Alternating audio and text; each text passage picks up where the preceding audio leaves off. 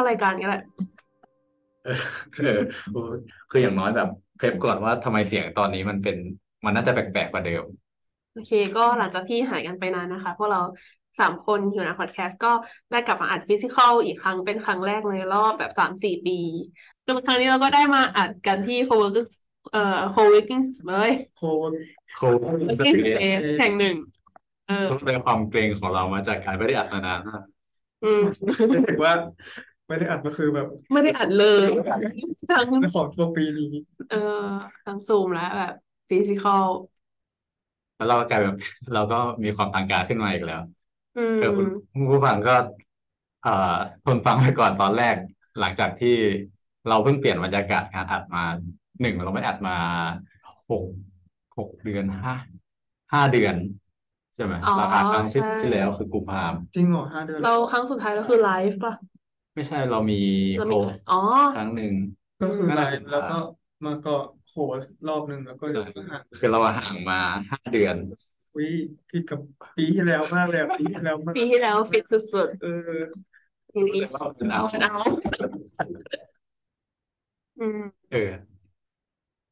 ก็อันนี้เราคือเรามาอัดกันครั้งแรกในรอบห้าเดือน บวกกับ เราเปลี่ยนจากการอัดผ่านซูมมา มาเป็นฟิสิกอล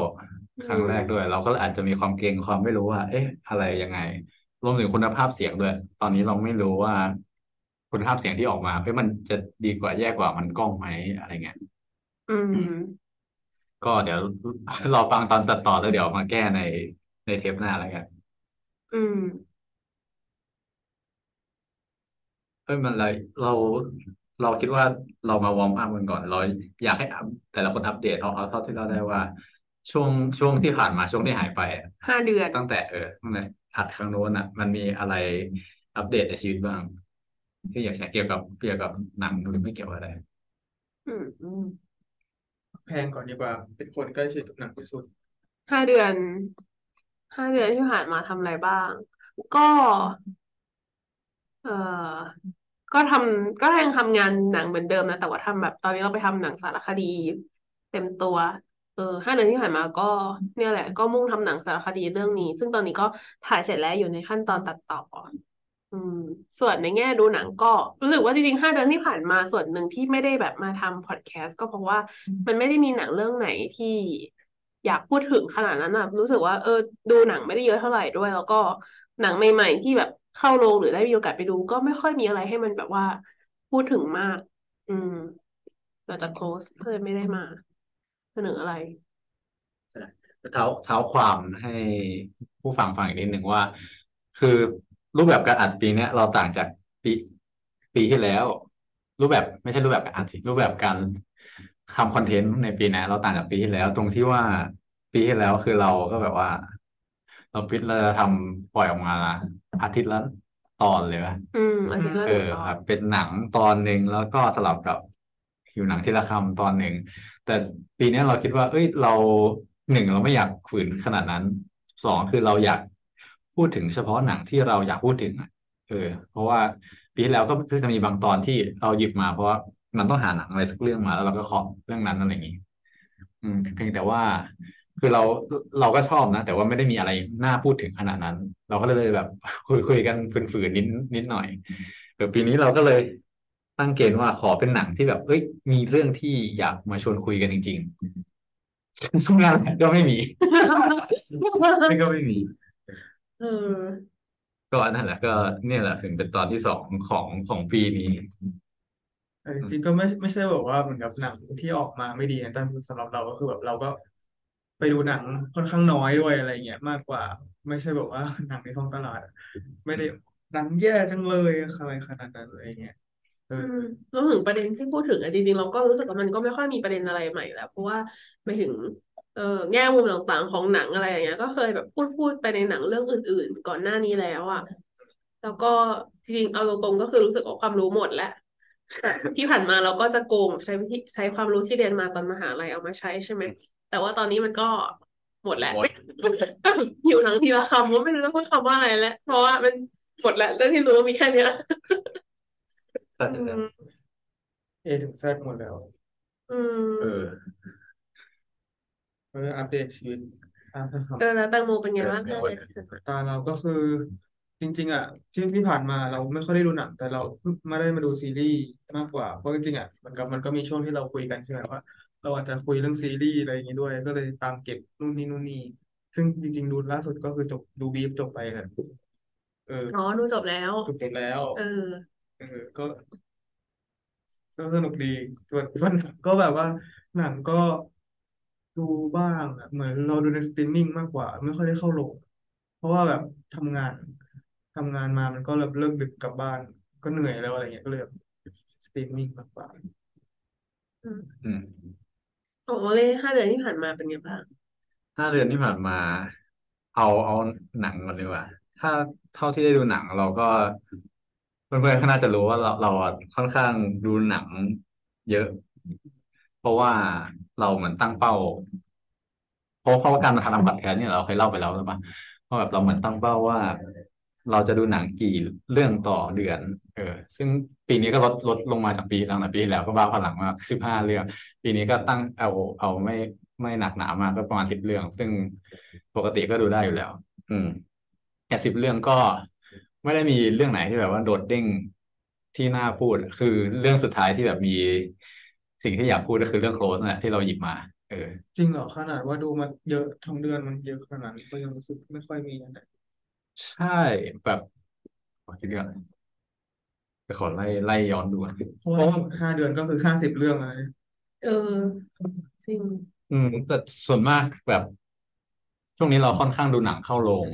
อ๋อบ่อย เออ แบบเหมือนเหมือนเริ่มเริ่ม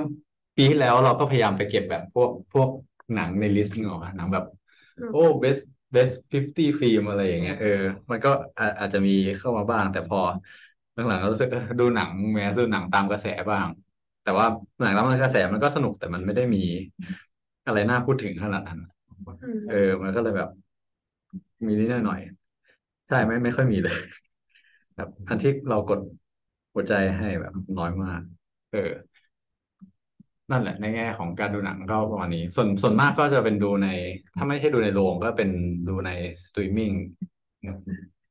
ซึ่งหนังสตรีมมิ่งก็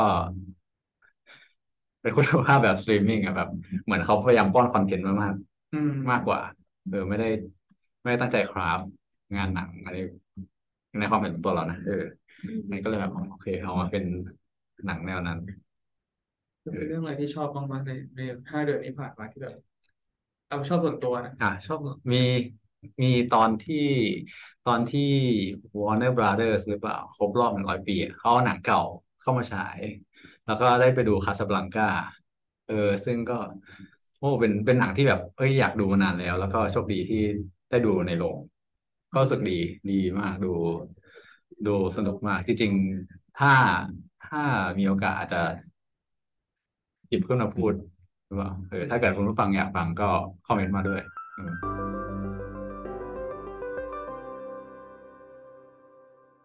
มาเรามาเข้าเรื่องกันเลยโอเค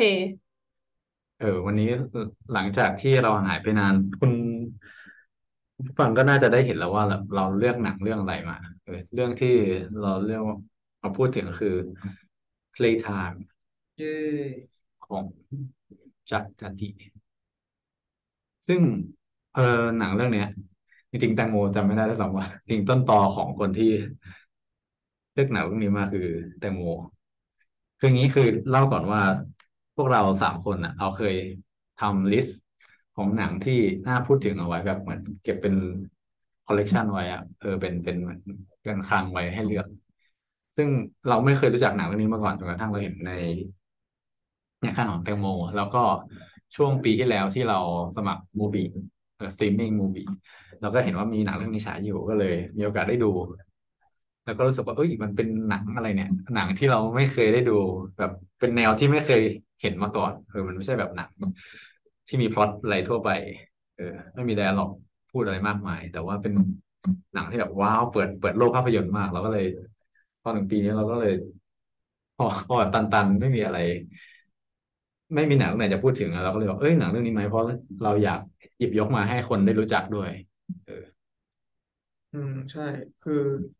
ว่าจริงๆอะเราเก็บไว้ใน list ไงแต่ว่าโอเล่เป็นคน pick up ไงว่าเอ้ยคุยเรื่องนี้ไหมไงแต่ว่าตอนตอนนั้นที่ดูอันแรกอะที่ดูครั้งแรกก็คือเหมือนกับว่าแบบเจอใน MUBI เหมือนกันมันช่วง เออ แล้วก็แบบเฮ้ยหนังอะไรอะแบบดูแบบดูสวยดีอะไรเงี้ย อืม เออเคยเลือกดูหนังแบบว่าดูสวยดีดูแบบก็เลยกดเข้าไปแล้วก็ อะไรก็ว้าวอะไรเนี่ยเออก็แบบประทับใจเก็บไว้ใน list ตั้งแต่ตั้งแต่แรกเลยเหมือนกับว่า เป็น list ที่เราทำด้วยกันว่าแบบว่า หนังอะไรน่ามาคุยดีอะไรคือเนี่ยอันนี้ก็คือกองตั้งแต่แรกเลย อืมก็ถูกการถูกการหยิบยกมาด้วยโอเร่อืมเออนี่นี่เป็นอีกอีกอีกความตั้งใจหนึ่งของเราที่แบบว่า เราอยากหยิบยกหนังแนวแปลกๆที่ที่ยังไม่ค่อยเห็น คนพูดถึงในวงกว้างแล้วกันเออเพราะว่า พูดถึงว่า เราพยายามจะหาหนังในแบบที่คนส่วนใหญ่อาจจะไม่เคยผ่านตามาแบบแนะนำกัน เพราะเพราะคอนเทนต์หนังอย่างเราเราเพราะเราตามคนอื่นไม่ทันนั่นแหละหมายถึงว่าคนอื่นอะ สมมติว่าถ้าเขาไปสายแบบไซไฟมันก็จะมีคนที่ทำคอนเทนต์แนวไซไฟเลือกกระจายหรือคนที่อัปเดตหนังใหม่ แบบหนังใหม่ชนโรงเออออกปุ๊บ รีวิวปั๊บอะไรอย่างเงี้ยเออเราเราก็ไม่ได้ทำคอนเทนต์ถี่หรือเร็วขนาดนั้นเออเราก็เลยแบบเอ้ยลองแบบแนวดูลองหา หนังที่คนไทยแนวที่ยังไม่ค่อยเห็นคนไทยพูดถึงกันเอออืมอยากทำให้ทุกคนรู้จักกันมากขึ้น ก็เรื่องนี้น่าจะเป็นเรื่องที่ดีที่ จะแสดงให้เห็นถึง ส่วนนั้นของของวงการภาพยนตร์เอออืมงั้นก็เข้าเรื่องเลยดีกว่าไอ หนังเรื่อง Playtime ที่บอกว่ามันแบบอาจจะเป็นแนวที่ เอ่อไม่ได้คุ้นเคยกับตลาดของคนดูหนังไทยอะไรอย่างเงี้ย เออ มันมีความพิเศษยังไง แบบหนังเรื่อง Playtime ข้อแรกเลยคือมัน มันไม่มี dialogue เป็นเป็นตัวนำทางหรือเปล่า อืม คือถ้าจะให้อธิบายแบบเรื่องย่อของหนัง Playtime อะจริงๆ มันก็ย่อยากเหมือนกันเนาะใช่แต่ว่าเป็นหนังแนวแนวแบบ เรารู้สึกว่ามันก็คล้ายกับชาลีแชปลินพอสมควร อืม ในในหลาย ๆ แง่เลย แต่ว่าส่วนหนึ่งก็คือแบบอ๋อคล้ายกับไอ้นี่ด้วยมิสเตอร์บีน เออหลาย ๆ คนอาจจะเคยได้ยินเรื่องของมิสเตอร์บีนซึ่งจริง ๆ แล้วอะเราก็ไปอ่านมันไม่รู้ว่าถูกหรือผิดนะ แต่ว่าก็แบบมิสเตอร์บีนก็เหมือนจะได้รับแรงบันดาลใจมาจาก หนังของ Jacques Tati ทั้งเรื่อง Playtime และเรื่องอื่นๆของเขาด้วยอะไรอย่างเงี้ย เออก็คือจริงๆเหตุการณ์มันก็แบบเป็นง่าย ๆ ก็คือจะมีตัวละครหลักตัวละครเอกอยู่หนึ่งคนก็คือ คุณลุงคนเนี้ย ที่ Jacques Tati ก็แสดงเองนะ ชื่อว่ามิสเตอร์อูโรซึ่งมิสเตอร์อูโรเนี่ยก็จะแบบเป็นคุณลุงป้ำๆเป๋อๆคนหนึ่งแล้ว หนังของเขาในหลายเรื่องที่เป็นแบบเป็นแก๊งของมิสเตอร์ Hulot เนี่ยก็คือ มิสเตอร์ Hulot ก็ไปเจอสถานการณ์ต่างๆ ไปที่ต่างๆอะไรอย่างเงี้ยแล้วก็ไปเกิดเหตุการณ์ป้ำๆเป๋อๆเกิดขึ้น ซึ่งยังในหนังเรื่องแบบ Playtime เนี่ยมันก็จะเป็นฉากก็จะเป็นเมืองนครปารีสใช่ไหมในแบบ ยุคสมัยใหม่ modern time ที่มันมีความแบบว่า เออเมืองสีเทาๆทึมๆ เต็มไปด้วยสี่เหลี่ยมและแบบของไฮเทคทั้งหลายแหละ ซึ่งมิสเตอร์ Hulot ก็ดูแบบ ดูจะไม่ค่อยเข้าใจหรือแบบ อีของเหล่านี้จริง ๆ แล้วเขาก็แบบอาจจะต้องการ เอ่อวิจารณ์มันว่าแบบยุคสมัยใหม่แล้วของของที่มันไฮเทคบางอย่างมันก็ไม่ work อะหมายถึงว่าแบบมันไม่ได้ practical ขนาดนั้นมันใช้งานไม่ได้จริง เออ อืม เออแต่ของของสำหรับเราแค่เหมือนถ้าเกิดใครที่ยังไม่ได้ดู อยากให้แบบลอง search คำว่า Playtime หนึ่งเก้าหกเจ็ดดู แล้วแบบถ้าถ้าไปเปิดรูปในในเปิดรูปมันผ่านใน Google Image อะไรเงี้ยน่าจะเห็นอารมณ์ของของภาพยนตร์นี้ได้เลย ซึ่งก็คือ ซึ่งก็คือจุดเด่นของของหนังเรื่องนี้เราว่าหนังเรื่องนี้ค่อนข้างมีสไตล์ที่ที่โดดเด่นพอสมควรเลย จริงคือจริงๆอะเอาภาพแรกดูลุคของหนังอะอาจจะไม่ได้รู้สึกว่ามันตลกอะ เพราะว่าสีมันค่อนข้างแบบเทาๆอะไรอย่างเงี้ย อืม อืม ถ้าเกิดใครชอบหนังคล้ายๆแบบหนังแนวของเวสแอนเดอร์สันที่ที่ชอบถ่ายทุกอย่างสมมาตรอะไรอย่างเงี้ยเราว่าหนังเรื่องนี้ก็มีความอย่างนั้นอยู่ แล้วการถ่ายในหนังเรื่องนี้ส่วนมากก็จะใช้ตั้งกล้องนิ่งๆนะเหมือนให้เรา observe ตัวละคร ตัวเล็กเดินไปเดินมา ซึ่งเขาไม่มีตัวไหนที่บางทีไม่มีตัวไหนที่เป็นตัวเด่นในในฉากด้วย เออ เหมือนแค่เขาไม่บอกอะไรเราเลยเขาแค่ตั้งกล้องนิ่งแล้วอะยูดู ดูไปซะ แต่ว่าสักพักหนึ่งก็จะมีแบบบางคนที่โดดเด่นออกมานั่นนี่อะไรอย่างเงี้ยอืมก็เราเราคาดหวังให้ผู้ฟังดูมาเล่นจริง ๆ ก็เอาขายควรจะดูมาแล้วถึงจะมาฟังพอดแคสต์ต่อไป เพราะว่าเดี๋ยวเราก็จะคุยกันถึงแบบแต่ละฉากต่างๆ ที่เราประทับใจหรือว่าแบบ เออ มันก็สปอยแหละ ซึ่งถ้าสมมุติว่า คือจริงๆอะมันไม่ได้ทำให้การดูหนังหลังจากนี้มันสนุกน้อยลงหรอกแต่แค่การฟังพอดแคสต์มันจะไม่สนุกเพราะว่าเพราะว่าคุณจะไม่มีภาพในหัว อืมใช่มันเพราะว่าอย่างที่บอกว่าหนังเรื่องนี้มันเล่ายากมันมันมันมันสปอยไม่ได้ด้วย เพราะว่าเนื้อเรื่องแทบไม่มีอะไรเลย แต่ความสนุกของการดูหนังเรื่องนี้คือหนึ่งดูภาพเออสองดูดูเซนส์ออฟฮิวเมอร์ดูมุกตลกที่เขาใส่มา ดูการเสียดสีด้วยของ ผู้กำกับเนาะที่เขาแอบหยอดมาตรงนู้นตรงนั้นอะไรเงี้ยอืมอ๋อเราว่าอย่างนี้ก่อนดีกว่า เราอยากขายก่อนว่าทำไมแบบหนังเรื่องนี้ถึงเป็นหนังที่เราหยิบมา แนะนำให้ทุกคนดูแล้วเราก็รู้สึกว่าแบบหลาย ๆ คนก็ควรดู อย่างเมื่อกี้ที่โอเล่ก็แนะนำไปว่าแบบตอนดูแล้วนึกถึงหนังเวสแอนเดอร์สันอะไรอย่างนี้ใช่ปะคือหนังเรื่อง Playtime เนี่ยมันสร้างขึ้นในปีหนึ่งเก้าหกเจ็ด แล้วผู้กำกับ Jacques Tati ก็เป็นคนฝรั่งเศสที่จริงเขาก็ทำมาก่อนกันแล้วก็ไปอ่านมา ซึ่งไม่รู้จริงไม่จริงแต่ว่า ก็เวสแอนเดอร์สันเองก็เป็นอีกหนึ่งคนที่ได้รับอิทธิพลจากหนังเรื่องนี้ ซึ่งหนังเรื่องนี้ Playtime หนึ่งเก้าหกเจ็ดเนี่ยมันก็มักจะถูกโหวตให้เป็นแบบ top ห้าสิบหรือ top ร้อยของแบบ greatest film of all time เป็นประจำอะไรอย่างเงี้ย เออ ก็คือถามว่าทำไมหนังแบบผู้กำกับหนังหลายๆคน หรือคนทำหนังหลายๆคนเขาถึงมายกให้ Playtime เป็น หนังที่มีความแบบยิ่งใหญ่หรือแบบ รับอิทธิพลมาอะไรอย่างเงี้ย ก็เพราะว่าเนี่ยแหละทั้งหนังเรื่อง Playtime มันเป็นหนังที่มีความทะเยอทะยานมากแล้วผู้กำกับชักทาร์ตี้เนี่ยเขาก็โดดเด่นมากในเรื่องของการสร้างฉาก เพื่อที่จะเล่าเรื่องอะ คือถ้าให้แตกเป็นประเด็นก็คืออย่างแรกคือเรื่องฉากที่มันแบบมีความอลังการมากโอ เออเขาแบบสร้างเมืองทั้งเมืองมาเพื่อถ่ายหนังเรื่องนี้เรื่องเดียว แล้วก็ถ้าใครเห็นภาพแล้วก็จะเห็นว่าฉากมันมีความยูนิคมากๆ หรือแบบที่โอเล่บอกว่ามันแบบมีความสมมาตรอะไรอย่างเงี้ยเออเดี๋ยวเราก็จะไปคุยกันถัดไปว่าเออทำไมผู้กำกับเขาถึงเลือกใช้แบบลักษณะเหลี่ยมหรือความสมมาตรอะไรในหนังเรื่องนี้อะไรเงี้ยแต่ว่ากลายเป็นว่าฉากมันกลายเป็น เอ่อองค์ประกอบสำคัญของหนังเรื่องนี้อย่างมากทำให้เราเห็นเลยว่าฉากในหนังนั้นสำคัญชะไหนอะไร อืมแล้วอันที่สองก็คือเรื่องของแบบการเขียนเรื่องที่แบบอย่างที่โอเล่บอกว่ามันก็มี sense of humor แล้วมันก็เอ่อเรื่องมันที่มันไม่จำเป็นต้องตาม plot point ไม่จำเป็นต้องมีเรื่องราว แต่ว่าร่วมกับเขาทำได้ยังไงให้หนังมันแบบดูเพลินได้เรื่อยๆ อะไรแบบเนี้ย อืม ก็เลยอย่างที่บอกว่าหนังเรื่องนี้ก็เลยกลายเป็นต้นแบบแล้วก็ให้ ให้อิทธิพลให้แรงบันดาลใจกับรุ่นหลังๆถัดมาทั้งมิสเตอร์บีนเองก็ดีทั้งเวสแอนเดอร์สันเองก็ดีหรือว่าผู้กำกับคนอื่นๆแบบเดวิดลินช์หรือว่าคนที่เราก็อาจจะเคยแบบได้ยิน ชื่อหลายๆคนอะไรอย่างเงี้ยก็มักจะได้รับแรงบันดาลใจมาจากตัวชักปาร์ตี้อืมอืมเออตอนที่เราดูครั้งแรกเรารู้สึกว่าเอ่อมันต้องใช้เงินมหาศาลมากเลยในการทำแต่ละอันหรือยิ่งสมัยนู้นยังไม่ได้มีแบบ คอมพิวเตอร์กราฟิก visual effect อะไรที่ที่ถ่ายแค่นิดเดียวแล้วก็เอาฉากข้างหลังมาเติมอะเออแต่เขาน่าจะต้องสร้างขึ้นใหม่มาหมดเออมันน่าจะใช้ราคาแพงมาก แต่เสียดายเหมือนกันที่เราไปอ่านมาแล้ว หนังเรื่องนี้ก็ทำเงินไม่ได้มากเท่าไหร่เป็น เป็นเรื่องที่น่าเศร้าเนะเออ น่าจะขาดทุนย่อยยับเลย อืมขาดทุนย่อยยับ เออ แล้วก็จริง ๆก็จะบอกว่าแบบ เออคือที่เราบอกว่า ฌัก ตาตีเขามีความทะเยอทะยานมากแล้วหนังเรื่องเนี้ย Playtime อะไม่ได้เป็นหนังเรื่องแรกของเขาแน่นอนอยู่แล้ว แล้วก็ไม่ได้เป็นหนังเรื่องแรกของตัวนายอูโลที่เป็นพระเอกด้วย คือหนังเรื่องนี้จริง ๆ เป็นหนังเรื่องที่สามในลักษณะเดียวกันที่มีแบบ เอ่อนายอูโรไปแบบทำกิจกรรมที่ต่างๆ อะไรอย่างเงี้ย อืม หนังก่อนหน้านี้ของเขาสองเรื่องเรื่องแรกก็คือ Les Wagon's de Monsieur Hulot อันนี้สร้างปีหนึ่งเก้าห้าสามถ้าแปลเป็นไทยก็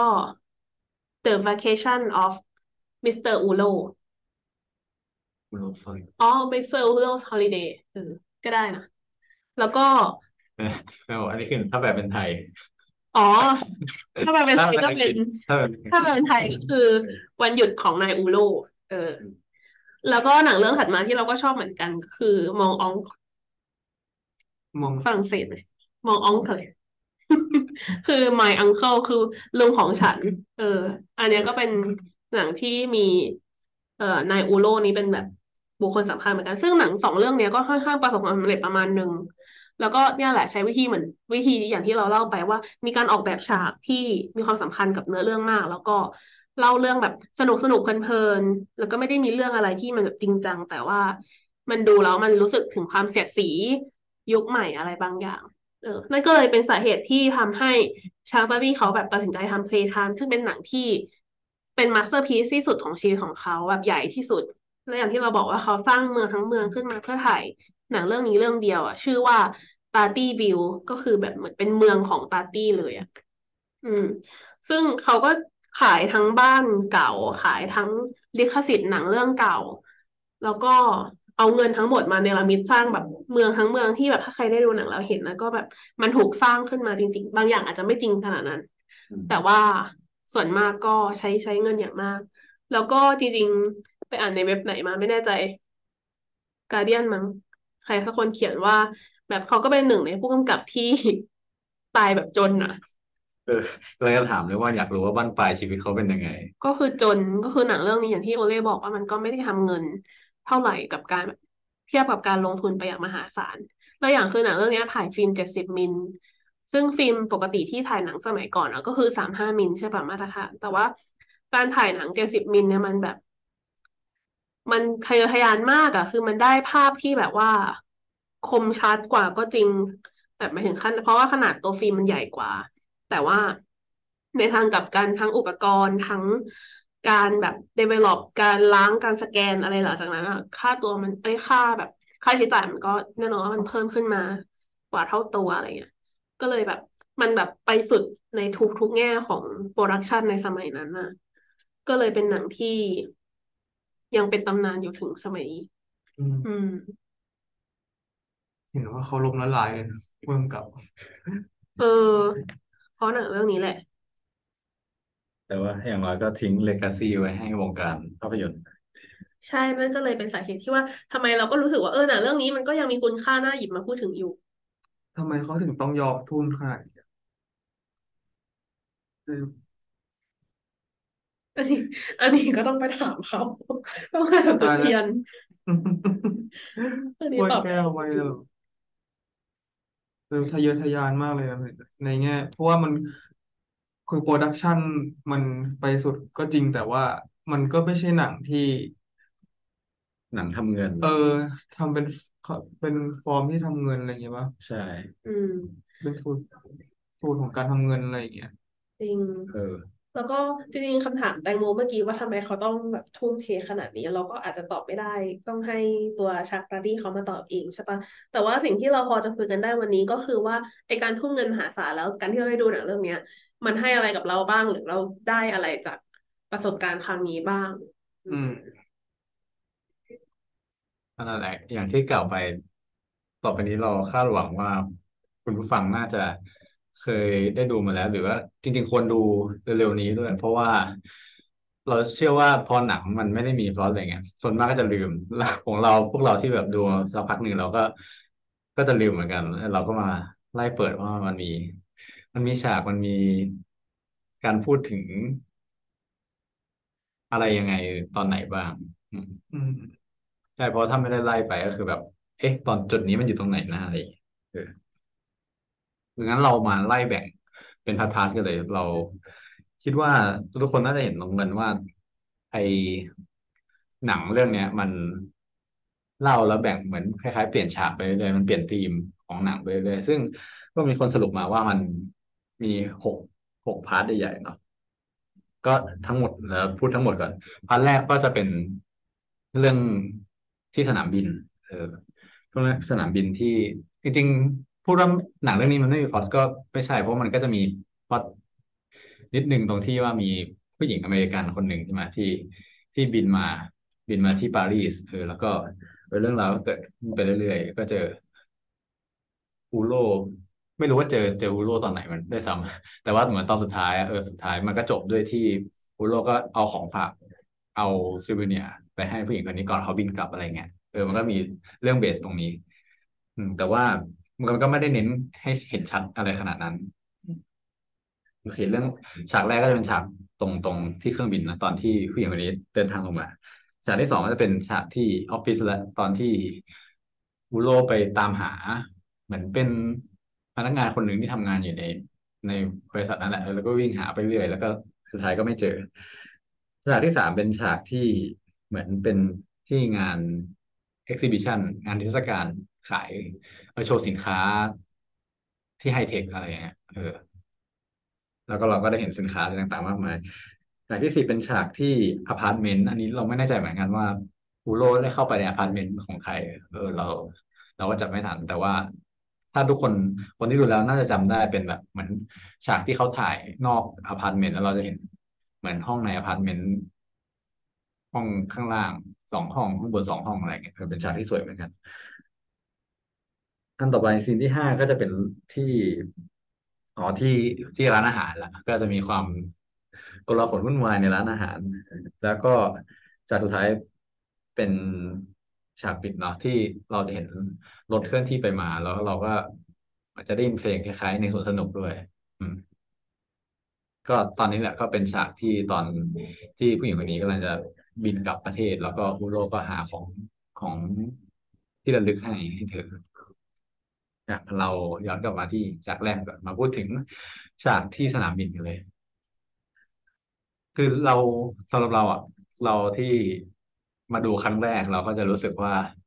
อหย่างวะมากเลยว่า นี่มันเล่าอะไรเนี่ยคือถ้าฉากที่เหมือนเขาพยายามจะ engage จริง ๆ ก็คือเออฉากที่มีคุณสามีภรรยาคู่หนึ่งใช่ไหมที่มันนั่งคุยกัน แบบตรงนั้นตอนแรกก็แบบเอ๊ะมันเป็นในเรื่องสำคัญอะไรหรือเปล่า แล้วดูไปดูมาสักพักไม่ใช่แล้วครับ มีข้างหลังก็มี มีพานโรงเดินไปเดินมา มีคนเดินไปเดินมาอะไรเงี้ยแล้วสักพักก็ตัดตัดฉากมาเป็นตัวละครคู่สามีภรรยาคู่นี้หายไปเลยมันเอ้านี่ไม่ใช่ตัวละครสำคัญเหรอ เออ แล้วก็ตัดฉากไปเรื่อยแรกๆก็จะแบบดูไม่เข้าใจเลย ไม่เก็ตเลย ไม่รู้เลยไม่ซ้ำว่าใครคือตัวเออืกมเออแบบผู้หญิงผู้หญิงคนคนที่เป็นพล็อตหลักเนี่ยไม่ได้โดดเด่นอะไรเลยด้วยซ้ำครับเออทุกคนคิดว่าไงกับฉากนี้บ้างเออคือเรารู้สึกว่ามันก็เป็นการสร้างโลก เออ เราชอบ เราชอบเป็นพิเศษก็คือว่าเนี่ยแหละการดีไซน์โลกของตัวละครแล้วก็ตอนเปิดมาเลยอะมันจะเป็นฉากที่เห็นผู้หญิงสองคนแต่งตัวคล้ายๆ แม่ชี แล้วก็มีหมวกที่เหมือนบิดขยับได้อะเหมือนปีกนกบินได้ เดินอยู่ในที่ไหนก็ไม่รู้อะเหมือนแม่ชี เออซึ่งแบบเราไม่ได้คิดได้วยซ้ำว่าที่นี่คือสนามบินแล้วแบบ นี่คือเครื่องแต่งกายของแบบอะไรเนี่ย คือมันแบบว่า มันเปิดโลกให้เห็นชัดเลยว่าหนังเรื่องนี้มันแบบกำลังเล่าถึงโลกใหม่ที่ไม่ใช่แบบตรรกะที่เราคุ้นเคยอะไรอย่างเงี้ยหรือความแอบเสิร์บางอย่างของแบบโลกรวมถึงพอรู้ว่าแบบสนามเป็นสนามบิน เพราะว่ามันมีเรื่องของเสียงภาพมีเรื่องของแบบอีเจสองคนที่ไอสามีภรรยาที่กำลังจะเดินทางอะไรเงี้ยมีแอร์โฮสเตสอะไรอย่างเงี้ยก็เลยรู้ว่ามันเป็นสนามบินแต่ลักษณะของมันก็ดูแบบทึมเทาเกินกว่าจะเป็นสนามบิน อืม หรือแม้กระทั่งไอ้ไอ้คอกที่มันอยู่ในฉากสนามบินแล้วคือตอนนี้เราก็ยังไม่รู้ด้วยซ้ำว่ามันคือ มันคือห้องอะไร เออ เราก็ไม่รู้เหมือนเป็นโลที่จะไปต่อมั้งแล้วก็แบบมีความวุ่นวายของแก๊งเปิดตัวแก๊งแบบนักท่องเที่ยวอเมริกันเนาะที่นางเอกจะมากับแก๊งนี้ด้วย ก็จะแบบคือเป็นแก๊งป้าเออแก๊งป้าที่มาทัวร์เหมือนทัวร์จีนอะอืมอืมเออ ก็จริงๆก็เป็นฉากเปิดได้ดีรวมถึงเนี่ยรวมถึงซีนที่เห็นว่าอ๋อมันเป็นสนามบินปารีสก็คือเข้าใจว่าโอเคเขาจินตนาการว่าที่นี่คือปารีสเห็นแต่ว่ามันเป็นปารีสที่แบบ ไม่ใช่แบบตอนนั้นและตอนนี้เป็นปารีสในอนาคตหรืออะไรแบบเนี้ยนี่ก็ชอบเปิดมานี่มีความรู้สึกเหมือนกันว่า ไม่รู้ว่าคือหนังบิน เพราะว่าอย่างนี้มันมีความก้ำกึ่งมากอย่างรูปอย่างที่มันมันมีคอกอะตอนแรกก็นึกว่าเป็นออฟฟิศ หรืออะไรสักอย่างอะไรเงี้ยคือถ้ามันไม่มีสัญลักษณ์เขียนว่าเป็นแถวเอ็นแถวหรืออะไรเงี้ยหรือแบบมันไม่มีแบบแอร์โฮสเตสก็อาจจะเป็นออฟฟิศหรืออาจจะเป็นโรงพยาบาลก็ได้จะเห็นไอ้คนแบบมีคนที่ใส่ชุดอะไรเนี่ยใส่ชุดนี้เขียนมานึกว่าเอ้ามันแบบเป็นโรงพยาบาลเป็นพยาบาลหรือเปล่าอะไรเงี้ยแต่ก็จริง ๆอะสิ่งที่ชอบตอนแรก ๆที่ของเราอะสำหรับเราอะคือเราชอบมันจะมีความที่แบบ มันมีความโคเรโอกราฟอะของของคนที่อยู่ในนั้นอะ ด้วยอะ อย่างแบบ ถ้าเราไปดูในหนังมันจะมีอย่าง มันจะมีแบบเหมือนกับ ถ้าเขาเดินอะ มันจะมีจังหวะการที่เขาเดินของเขาอะไรอย่างเงี้ยกึกกึกกึกหรืออย่างเสียงอย่างซีนที่เป็นแอร์โฮสเตสสามคนยืนเนี่ยเออมันก็เหมือนกับมันมีการจัดวางอะไรบางอย่างที่แบบเข้ากับเฟรมหน้าต่างอะไร แล้วมีการจัดท่าจัดทาง มันก็เหมือนกับว่าแบบ พยายามสร้างระบบระเบียบอะไรบางอย่างในสนามบินที่อาจจะดูเป็นพื้นที่วุ่นวายแต่ว่ามันก็มีการที่แบบ เออมีความระเบียบระเบียบระบบระเบียบ อะไรอยู่ในนั้นด้วยอะไรอย่างเงี้ยเออรู้สึกว่าทำให้เราเห็นว่า เออ มันไม่ใช่โลกที่แบบของเป็นความเป็นจริงแล้วที่ทุกอย่างมันเกิดแรนดอมอะมันเริ่มแบบว่าเป็นความแบบจัดวางอะไรอย่างเงี้ยอืมจริงแล้วว่าเขาอาจจะบล็อกกิ้งทุกตัวละครเลยก็ได้ ว่าเอ้ยคนยิงตรงนี้อืมเดินมาตรงเนี้ยมันคล้ายๆแนวละครเวทีเลยอืมตัวละครข้างหลังก็จะไม่ได้ถูกให้เดินมั่วซั่วจะต้องเดินไปตรงนี้ตรงนี้เลยอือืมมจริงพอถึงเราก็รู้สึกว่าเขาก็ต้องการจะเล่าว่าแบบ ในโลกอนาคตที่คนมันกลายเป็นเหมือนเครื่องจักรอันหนึ่งอะไรอย่างเงี้ยเออมันก็มีความเป๊ะบางอย่างหรือการขาดความเป็นธรรมชาติบางอย่างอยู่ แบบตั้งแต่ซีนนี้เป็นต้นไปอะ เราก็จะเห็นแบบไปเกือบตลอดเลยว่าแบบโดยเฉพาะคนที่เป็นฝ่ายทำงานอะ คนที่ไปทำงานอะ มันจะมีความเป็นแมชชีนมาก ๆ แต่คนที่เป็นลูกค้าหรืออีแก๊งทัวร์จีน หรือแบบคนในร้านอาหารอะไรเงี้ย อาจจะไม่ค่อย อืมอืมเห็นด้วยกับโอเล่เหมือนกันว่า เปิดมาแล้วงงว่าอ้าวตกลงจะให้ดูอะไรแบบถ้าแบบถ้าคาดหวังว่าจะมีเรื่อง เอ้าตกลงฉันต้องดูอะไร ไม่ฉันไม่เห็นมีอะไรเกิดขึ้นเลยอะไรอยู่ดีๆฉันอยู่กับคนนี้แล้วเอ้าเปลี่ยนมาเป็นฉากฉากแก๊งนี้แล้วมาแก๊งนี้ซึ่งแบบสำหรับเราอะมันแบบมันจะพยายามแบบมันจะเกิดทั้งเรื่องเลยอะเอเอออแล้วเอาสารภาพตามตรงว่าตอนเราดูครั้งแรกแบบ ตอนที่เรายังไม่รู้ว่ามันจะจบตรงไหนอะเราแบบช่วงหลังๆรู้สึกล้ามาก แล้วก็รู้สึกง่วงมากแบบอืมมันเมื่อไหร่มันจะจบวะเนี่ยเออ เป็นเหมือนกันสำหรับเอาเออคนเริ่มโผล่ลงมาแล้วมึงให้กูรู้เองเออน่าจะเป็นหนังที่ดีหลังจากที่ที่เราได้ดูแล้ว เออมันเปิดโลก แต่ว่านั่นแหละมันเหมือนคล้ายๆแบบ เล่นเกมหา หาตัวละครอะ เคยเห็นแบบเกมหนังสือที่มันมีตัวละครเยอะๆแบบเวสต์วอลโดเออเออฟอโดคือตัวหาเป็ดเอในในหนังสือภาพของเด็กอะไรเงี้ยอ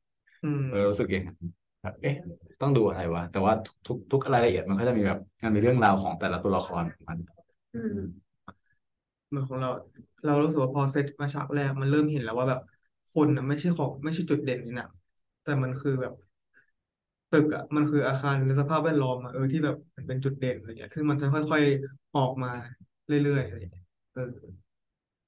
เออแต่แต่ของสำหรับ airport มันจะมีอยู่ ฉากหนึ่งที่เขาหย่อนออกมาที่ทำให้เรารู้ว่าโอเค อันนี้มันเป็นหนังแนว comedy ก็คือ ตอนถ้าไม่รู้ว่าใครจำได้ไหมคือ มันจะมีตัวละครหนึ่งที่เหมือนทำงานที่เคาน์เตอร์ แล้วเขาจะนั่งบนเก้าอี้ที่เป็นล้อแล้วแบบเขาก็จะเลื่อนเลื่อนเลื่อนขาไปซ้ายขวาซ้ายขวาซ้ายขวา อืมอือืมมเหมือนเต้นได้เออมันเต้นอยู่อะแบบคือข้างบนก็ดูเท่มากเลยโอ้เก้าอี้เลื่อนไปได้ แต่ข้างล่างคือขาขาแบบแทบจะพันกันอะไรเงี้ยเออเรารู้ ทำให้เรารู้เริ่มรู้อารมณ์ของหนังว่าโอเคอันนี้มันมาแนว comedy นะอะไรเงี้ยโอ้ยอย่างน้อยครับ ก็ก็หยอดมุกอะไรพวกนั้นบ้างก็จะดูไม่เบื่อเกินไปอืม แต่อยู่ดีพอมันเล่าถึงถึง airport นี้อยู่ดีมันก็ตัดข้ามมามาตามมากับผู้หญิงที่นั่งนั่งบนรถบัสใช่ไหมแล้วก็ตัดมาที่ที่ในเมืองเลย แล้วก็เจอ เจอมิสเตอร์อูโรอืม คือผู้หญิงยังไม่ได้ใส่มิสเตอร์อูโรแต่ว่ามันอยู่ดีก็เปลี่ยนมาเป็นรถบัสแล้วก็มิสเตอร์อูโรเดินลงมามาใช่คือหนังมันเหมือนจะเย้าแหย่กับความที่แบบว่าไอ้สองคนนี้มันจะเจอกันหรือไม่เจอกันอะไรอย่างเงี้ยตลอดเวลา อย่างเช่นแบบตอนนี้มันก็เหมือน transition ด้วยการที่เหมือนรถบัสของแก๊งทัวร์จีนก็ไปหยุดแล้วทัวร์จีนก็นึกว่าอย่าเรียกว่าทัวร์จีนละเอียดทัวร์อเมริกา คือ bus ของทัวร์อเมริกาก็ไปจอดหยุดรถติดอยู่หรือ หยุดทำไมก็ไม่รู้แต่ทัวร์อเมริกาคิดว่าอ๋อถึงที่เที่ยวแล้วก็เลยแห่กันลงมาแล้วก็แบบอะถ่ายรูปถ่ายรูปอะไรอย่างเงี้ย แต่ว่าความจริงแล้วก็คือมันยังไม่ถึง แล้วก็แบบมาพอดีกับที่เราก็เจอมิสเตอร์อูโรนี่เดินอยู่ตรงฟุตบาท แล้วก็กำลังแบบตามหาใครคนใดคนหนึ่งอยู่อะไรเงี้ยก็เลยมาตามต่อที่มิสเตอร์อูโรแต่ตอนที่ดูตอนแรกก็ไม่ได้รู้สึกว่าแบบพอเหมือนกับพอมันเจอคนมาเยอะๆแล้วท่านี้ท่านี้นะรู้สึกว่า มิสเตอร์อุโรคงไม่ได้คาดหวังว่าจะเป็นตัวละครหลักอีกคก็นจะโดดเด่นเออคิดว่าแบบอ๋อเป็นคงเป็นอีกคนหนึ่งที่แบบ random มามั้งอะไรอย่างเงี้ยเออใช่เราก็ไม่รู้ แต่ว่า จริง ๆ พอมาดูรอบสองน่ะ คือเราก็เห็นว่าก่อนอันนี้ก็คือ ก่อนที่ตัวมิสเตอร์อูโรจะเปิดตัวมาเหมือนเขาคาดหวังให้คนรู้จักตัวละครนี้มาอยู่แล้ว เพราะว่ามันจะมีฉากหนึ่งที่มันมีผู้หญิง หรือใครสักคนที่เรียกอูโรอูโร แต่ว่าปรากฏคนหันมาไม่ใช่ไม่ใช่อืมเออแต่ว่าถ้าเดินนะเขาอาจจะคล้ายกัน เราก็คิดว่าเอ๊ะทำไมมีตัวละครที่เดินเหมือนมิสเตอร์อูโรอืมจริงเพราะว่าอย่างที่บอกไปว่าหนังเรื่องนี้มันสร้างเป็นเรื่องที่สามของแฟรนไชส์มิสเตอร์อูโรไงมันก็เลยแบบอืมจริงเป็นตัวละครที่ทุกคนน่าจะรู้จักกันอยู่แล้วอืมถ้าใครไม่รู้ก็ไม่น่าจะเป็นปัญหาปัญหาอะไรใช่ไหมผู้กำกับก็เป็นคนเล่นเองด้วยใช่ ก็อยากรู้อันนี้นอกเรื่องนิดหนึ่งเวลา พ่วงกับที่ต้องเล่นเอง เขากำกับยังไง หรือว่าเขาเขาแบ่งพาร์ทแบบโอเค ตอนนี้ฉันต้องเข้าฉากแล้ว ให้อีกคนมากำกับแทนอย่างเงี้ยคือน่าสนใจเพราะว่าคือถ้าเป็นถ่ายฟิล์มขอแยกก่อน ถ้าเป็นถ่ายดิจิทัลสมัยเนี้ยคือมันง่ายเพราะมันสามารถมา playback ได้มาดูสิ่งที่ถ่ายไว้เมื่อกี้แล้วก็แบบตัดสินใจได้ว่าโอเคเทคเมื่อกี้ผ่านหรือไม่ผ่าน หรือจะแก้อะไรอะไรอย่างนี้ใช่ปะแต่ถ้าเป็นสมัยฟิล์มอะเราไม่สามารถมา playback ได้คือดูว่าเมื่อกี้ถ่ายเกิดอะไรขึ้นได้ ก็ไม่แน่ใจเหมือนกันว่าเขาใช้วิธีแบบถ่ายๆไปหรือว่าแบบจริงๆเราก็คิดว่าน่าจะมีคนที่มาคอยแบบ เช็คในฉากที่ผู้กำกับเขาไปเล่นเองอะว่ามันโอเคไหมอืมแต่นี่ก็เยอะอยู่เลยนะแปลว่าแบบเออ อืม ต้องแม่นประมาณหนึ่งเออโอเคมามาที่มิสเตอร์อูโรมาซีนที่สองคือมิสเตอร์อูโรตามหา ใครสักคนในออฟฟิศ อืม ซึ่งจนดูจนจบเลยก็ไม่รู้เหมือนกันว่าคนคนนั้นคือใคร เพราะว่าสุดท้ายแล้วเหมือนเขาไม่ได้เฉลยเขาก็เอ้ยเขาเขาเขาเจอกันไหมมันใช่คนที่อพาร์ตเมนต์ปะเออเราก็ไม่แน่ใจเหมือนกันว่าใช่วันที่อพาร์ตเมนต์หรือเปล่า เออ คือใจหนึ่งก็คิดว่าใช่ ไม่แน่ใจ อืมแต่นั่นแหละในฉากออฟฟิศเนี่ยเราก็ได้เห็นแบบธีมหลักของของหนังเรื่องนี้เลยอะก็คือเรื่องของแบบเนี่ยความแบบ modern world โลกสมัยใหม่ที่มีอะไรที่มันดูไฮเทคแบบทันสมัยไปหมดแต่มันดูไม่ work สักอย่าง เช่น พอมิสเตอร์อูโรเข้าไปในออฟฟิศที่ดูแห้งแล้งแล้วก็เจอกับพี่ยามคนหนึ่งที่ให้ไปนั่งในห้องแล้วก็แบบมีเก้าอี้ที่ ที่ยุบได้กดไปแล้วยุบได้ดี แล้วคือมันก็กลับจะมาเด้งกลับขึ้นมาเออมันคือ memory foam ในในปัจจุบันหรือเปล่าเออไม่แน่ใจคิดล่วงหน้าไว้แต่เป็นเก้าอี้ที่แบบ ไม่รู้ว่ามีไว้ทำไมทำไมถึงยุบลงไปขนาดนั้นอะไรอย่างเงี้ย แล้วก็แบบมีปุ่มกดอะไรแบบแผงปุ่มกดอะไรมากมายที่แบบ ก็ดูไม่มีวิธีใช้งานแบบใช้งานไม่ง่าย แล้วกดไปกดมาก็เดี๋ยวร้องเดี๋ยวอะไรอย่างเงี้ย อืม ก็เริ่มเห็นแบบ เอ่อ สิ่งที่เขาต้องจะต้องการจะวิพากษ์ก็คือแบบโลกสมัยใหม่ที่มันเนี่ยแหละ มันแบบเต็มไปด้วยอะไรไฮเทค แต่ว่าแบบไม่ได้ส่งเสริมการใช้ชีวิตของคนเท่าไหร่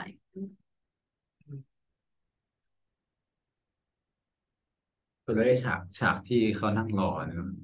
ทุกคนคิดว่าเขาจะสื่อ มีสื่ออะไรเป็นพิเศษป่ะเพราะเราพอเรามาดูรอบสองเรายังไม่รู้สึกเลยว่าแบบ เหมือนฉากที่ให้นั่งรอแล้วก็นั่งปิดเขาเขาก็เปลี่ยนเก้าอี้ไปเรื่อยๆอะมันต้องการจะมันต้องการจะบอกอะไรอืมไม่รู้เหมือนกันอะจำไม่ได้เลยจริงเออแต่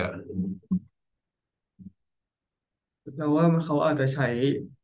ตัวละครไปเล่นสนุกโทษไปเล่น กับพร็อพอะเออกับ กับโลกข้างในนั้นหรือเปล่าอืมอารมณ์ว่าเอาเก้าอี้อะเก้าเก้าอี้มันก็อาจจะมีสักตัวหนึ่งที่ใช้งานได้หรือเปล่านะปรากฏไปนั่งก็ฟึบก็ฟึบก็ฟึบแบบนั้นเออเออแต่ชอบมากตรงที่เก้าอี้นั่งแล้วมีเสียงฟึบเหมือนเสียงตดใช่เออตอนแรกคิดว่าเออเขาจะเอาอะไรมาเล่นหรือเปล่าแต่ว่าก็ไม่เขาเขาแค่ใส่มาเฉยๆมันอยากใส่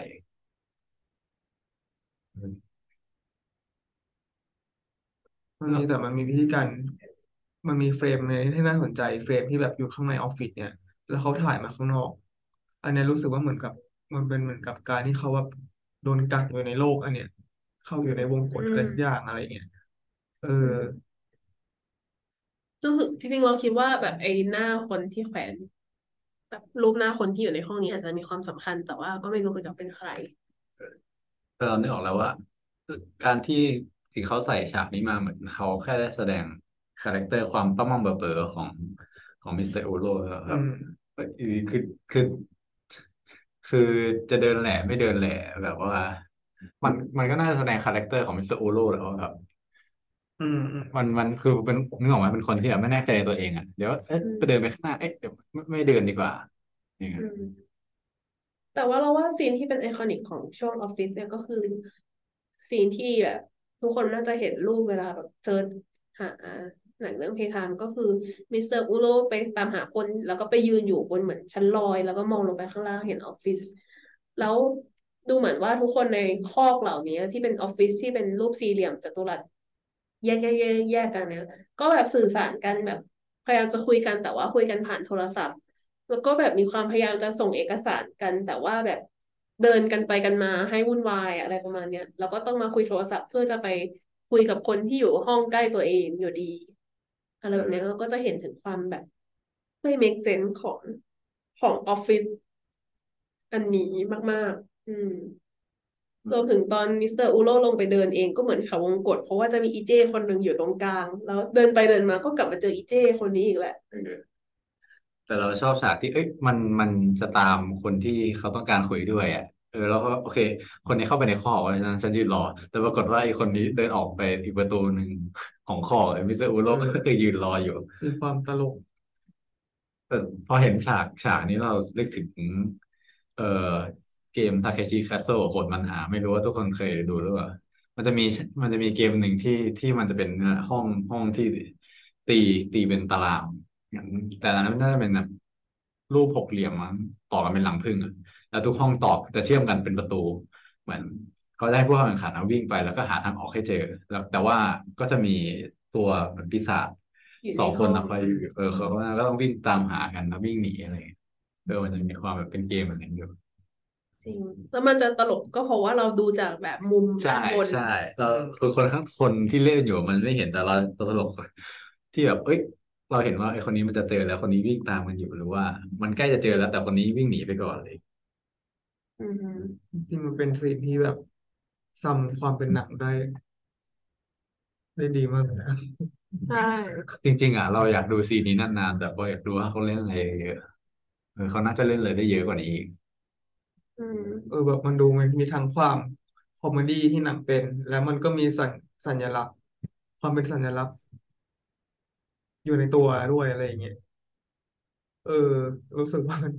ไม่ไม่แปลกใจที่เวลา search ชื่อหนังชื่อนี้แล้วมันจะเป็นรูปเนี่ย ภาพนี้เออจะเป็นภาพออฟฟิศเดินส่องข้างบนใช่ iconic มาก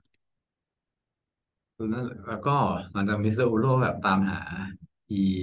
ผู้ชายคนนี้แล้วอยู่ดี เหมือนคนนี้ก็เข้าไปประชุมมันเหลือ something เออทำให้มิสเตอร์อูโลต์ก็แบบเออเบื่อก็เดินออกจากออฟฟิศข้ามตึกไปอีกตึกหนึ่งไปไป ไป scene ที่สามเลยก็คือ เป็นนิทรรศการที่แสดงสินค้า แสดงสินค้าที่ดูไฮเทคกับมันก็ดูแบบอีหยังวะเหมือนกัน อืมเออ scene นี้เรา ตอนแรกเราคิดว่าเออจะเป็นการแบบ เกม การวิ่งวิ่งไล่จับเหมือนเหมือนเหมือนตอนในคอกของออฟฟิศแต่ว่าไม่ใช่มันคือเหมือน มันต้องการแสดงความ อย่างที่เราบอกแหละความอีหยังวะของสินค้าในอนาคตที่เฮ้ยเขามันมีสิ่งนี้สิ่งนั้นด้วยเหรอ แล้วมันตอบโจทย์อะไรวะอย่างเงี้ย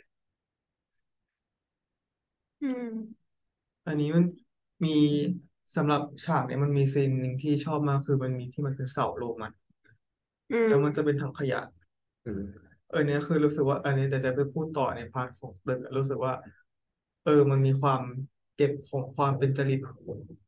ของตึกยุคนี้ดีที่เขารู้ปฏิเสธการที่มันแบบการเป็นการตกแต่งอะไรอย่างเงี้ยเออ แล้วเพราะว่าก็มาแสดงให้เห็นในซีนนี้เลยเลย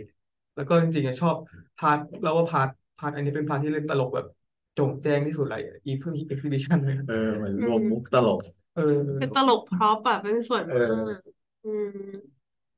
ตลกยังมีอะไรที่เป็นไม้ถูพื้นนะบอกว่า ไม้ถูพื้นธรรมดาไม่ได้ต้องมีไม้ถูพื้นที่ติดไฟเหมือนไฟหน้ารถอะเออ ซึ่งประโยชน์ของมันคืออะไรก็ไม่รู้ว่าแบบกวาดพื้นในที่มืดเหรองานแสดงนวัตกรรม หรือแบบอีเนี่ยประตูประตูออฟฟิศที่แบบกระชากประตูปิดแล้วไม่มีเสียง อืมซึ่งแบบระหว่างเกิดเหตุการณ์นะมันก็จะทะเลาะทะเลาะกัน แล้วมันจะมี moment ที่อีคนขายนี่ก็อยากอยากจะแบบปิดประตูปั้งเพื่อแบบว่า แสดงความแบบโกรธเกรี้ยว แต่ว่าประตูนั้นประตูนี้ก็แบบดันไม่มีเสียงเพราะว่ามันเป็นประตูที่ปิดแล้วไม่มีเสียง อะไรแบบนี้เป็นต้น เป็น part ที่ satire มากอืมเออของของไทยไม่รู้ว่าปัจจุบันนี้ยังมีอยู่หรือเมื่อก่อนเราเคยไปงานสถาปนิกมีมีมีสถาปีปนิกที่แบแฟบร์คือเราไม่ไม่แน่ใจว่าใช่งานสถาปนิกเปล่ามันจะมีแบบที่เป็นโชว์เหมือนเป็นพาวิเลียน เราให้เข้าไปคือบ้านเราไฮเทคเหรอใช่แบบ เหมือนคือเราน่าจะพ่วงไปกับพี่เพราะพี่เราผู้ชายพี่เออพี่ชายก็เป็นสถาปนสถาปนิกนะตอนนั้นเขาเรียนสถาปัตย์อืมแล้วแบบก็แบบชอบไปงานอย่างนี้แล้วแบบเหมือนเขาก็พาเราพ่วงไปอะไรเงี้ยมันจะเราชอบมากเลยแบบเออเข้าไปเหมือน มันจะเป็น pavilion ของของบริษัทต่างๆ พวก SCG ของอะไรอย่างเงี้ย แล้วแบบเขาจะให้โชว์ smart home เออสมัยนั้นก็ซึ่งบางทีมันดูเป็นของธรรมดามากเลย แต่เหมือนเขาเขาซ่อนความไฮเทคไว้มันมีอันหนึ่งที่เราจำได้เลย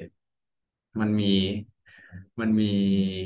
ซิงค์น้ำอยู่อันหนึ่งใช่ไหมซิงค์น้ำที่เป็นซิงค์เหล็กเหมือนซิงค์ล้างจานอะแต่ว่าพื้นเป็นเหล็ก เราก็ไม่รู้เหมือนกันว่าเอ้ยมันมันไฮเทคยังไง แต่อยู่ดีก็มีเหมือนมันเป็นพริตตี้มาพูดว่า เอ้ย เหมือนเขาคุยกับคนหนึ่งแล้วเราก็ไปฟังอยู่ว่ารู้ไหมว่าอันอันเนี้ยมันพิเศษยังไง มันเป็นซิงค์น้ำที่เปิดน้ำออกมาแล้วเวลาน้ำกระทบกับไอ้พื้นซิงค์อะมันจะไม่มีเสียงอ๋อไม่มีเสียงปกติมันจะเสียงกิ้งกิ้งกิ้งแต่ว่าพอเปิดแล้วไม่มีเสียงเราคิดว่าตอนตอนนั้นคิดว่าเฮ้ยไฮเทคดี ตอนนี้ก็มาคิดว่ามีไว้ทำไมวะอืมมันก็แบบคล้ายๆอุปกรณ์นี้เลยของบางอย่างแบบมันโชว์ ต้องการโชว์นวัตกรรมจริงๆแต่ว่าเอ๊ะมันมีไปเพื่ออะไรวะอืมแต่ สิ่งที่เราจะสื่อก็คือว่าในชีวิตจริงมันก็มีเหมือนกันครับ ของที่นวัตกรรมเจ๋งดี แต่สร้างมาทำไมไม่รู้อืมทุกวันนี้เราก็ไม่ได้เห็นขนาดแบบสิ่งน้ำที่ไม่มีเสียงเหมือนอืมมีใครต้องการไม่สำเร็จในเชิงคอมเมอร์เชียลเนอะเออแต่ว่าเท่ในเชิงคอมเมอร์เชียลเลยเออให้อารมณ์นั้นแต่ว่าก็เออแต่จริงๆมันเป็นมันคือเอาจริงมันคืองานอุปกรณ์แบบทางเทคโนโลยีการก่อสร้างว่า ใช่ฟิวชั่นนี้เออแต่เฟอร์นิเราเจอร์ว่าต่างคล้ายๆ การเสียดสีที่ของสิ่งประดิษฐ์อันหนึ่งของของคนญี่ปุ่นทำให้เราเรานึกถึง มันเคยมีแบบสิ่งประดิษฐ์ญี่ปุ่นที่แบบ ไม่รู้ผลิตมาเพื่ออะไรจำเราจำคำที่มันเรียกไม่ได้ ยกตัวอย่างเช่น อะไรวะตะเกียบที่ติดพัดลมที่ๆเวลาตักตักมีแบบเออตักตักมาม่าอะไรอย่างเงี้ยแล้วมันเป่าลืมให้เลย เออนั่นแหจิละนโดกุ จินแบบ จินโดกุอ๋อเอเอออที่เป็นอุปกรณ์ เออจะมีแบบอ๋อเคยเห็นแบบที่แว่นแล้วก็มีเหมือน เป็นกลวยที่ติดอยู่ที่แว่นอะเอาไว้ให้หยอดตา หยอดตาจะได้หยอดลงตาพอดีอะไรเงี้ยเออ ก็ตลกดีเหมือนเป็น non nonsense invention แต่ถ้าใครอยากดู nonsense invention ก็มาดูอันนี้ก็ได้ อืมดูในหนังเรื่องนี้เออนี่ทำให้นึกได้เลยว่าจริงๆ ตอนที่เป็นนิทรรศการเนี่ยมันมีเสียงหลายภาษา มันมีมันมีจำได้แล้ววันนั้นมันมีเปิดลิฟต์มาแล้วเป็นคนญี่ปุ่นพูดอะ no no no no no แบบเออใช่ใช่เออ มันก็เลยรู้สึกว่าอ๋อมันเป็นการ set theme ให้มันมีความเป็นแบบความ international อะ ความ cosmopolitan อะไรอย่างเงี้ยของของสถานที่ที่เขาอยู่ อะ เอออารมณ์ว่าแบบ มันไม่ใช่ มันไม่ใช่แบบว่า มันแสดงถึงความก้าวหน้าเทคโนโลยีมันแสดงถึงความแบบอืม international แล้วไม่ใช่แบบเป็นปารีสที่แบบปารีสอย่างเดียวนะอะไรอย่างเงี้ยอืมมันเป็น exhibition ที่คนต้องมาดูงานจากทั่วโลก เออเออเออเออแล้วพูดถึงทั่วโลกมันจะมีอยู่ฉากหนึ่งเหมือนกันที่เป็นฉากที่ผู้หญิง ผู้หญิงนางเอกอะเข้ามา คือก่อนที่เขาจะเข้ามาเหมือนเขาก็เดินเดินอยู่ในห้อง something อะป่ะแล้ว ปรากฏว่าไอ้คือ อันนี้เราจับได้ตรงที่มันจะมีโปสเตอร์ โปสเตอร์เหมือนตอนนั้นเป็นทัวร์ที่ขายทัวร์แล้วปรากฏว่าโปสเตอร์มันเขียนว่า welcome to London welcome to Paris แต่ว่าในทุกๆโปสเตอร์อะมันจะมีตึกตึกแบบตึก อย่างนั้นเป็นตึกตึกหน้าตึกตาสี่เหเหมือนกันหมดเลยเออตึกสี่เหลี่ยม plain ๆที่ของของในเมืองเมืองเนี้ยเออ เราคิดว่ามันตั้งใจเสียดสีว่าแบบในอนาคตเราก็พอพ อมัน modernize กันหมด ทุกคนก็จะสร้างตึก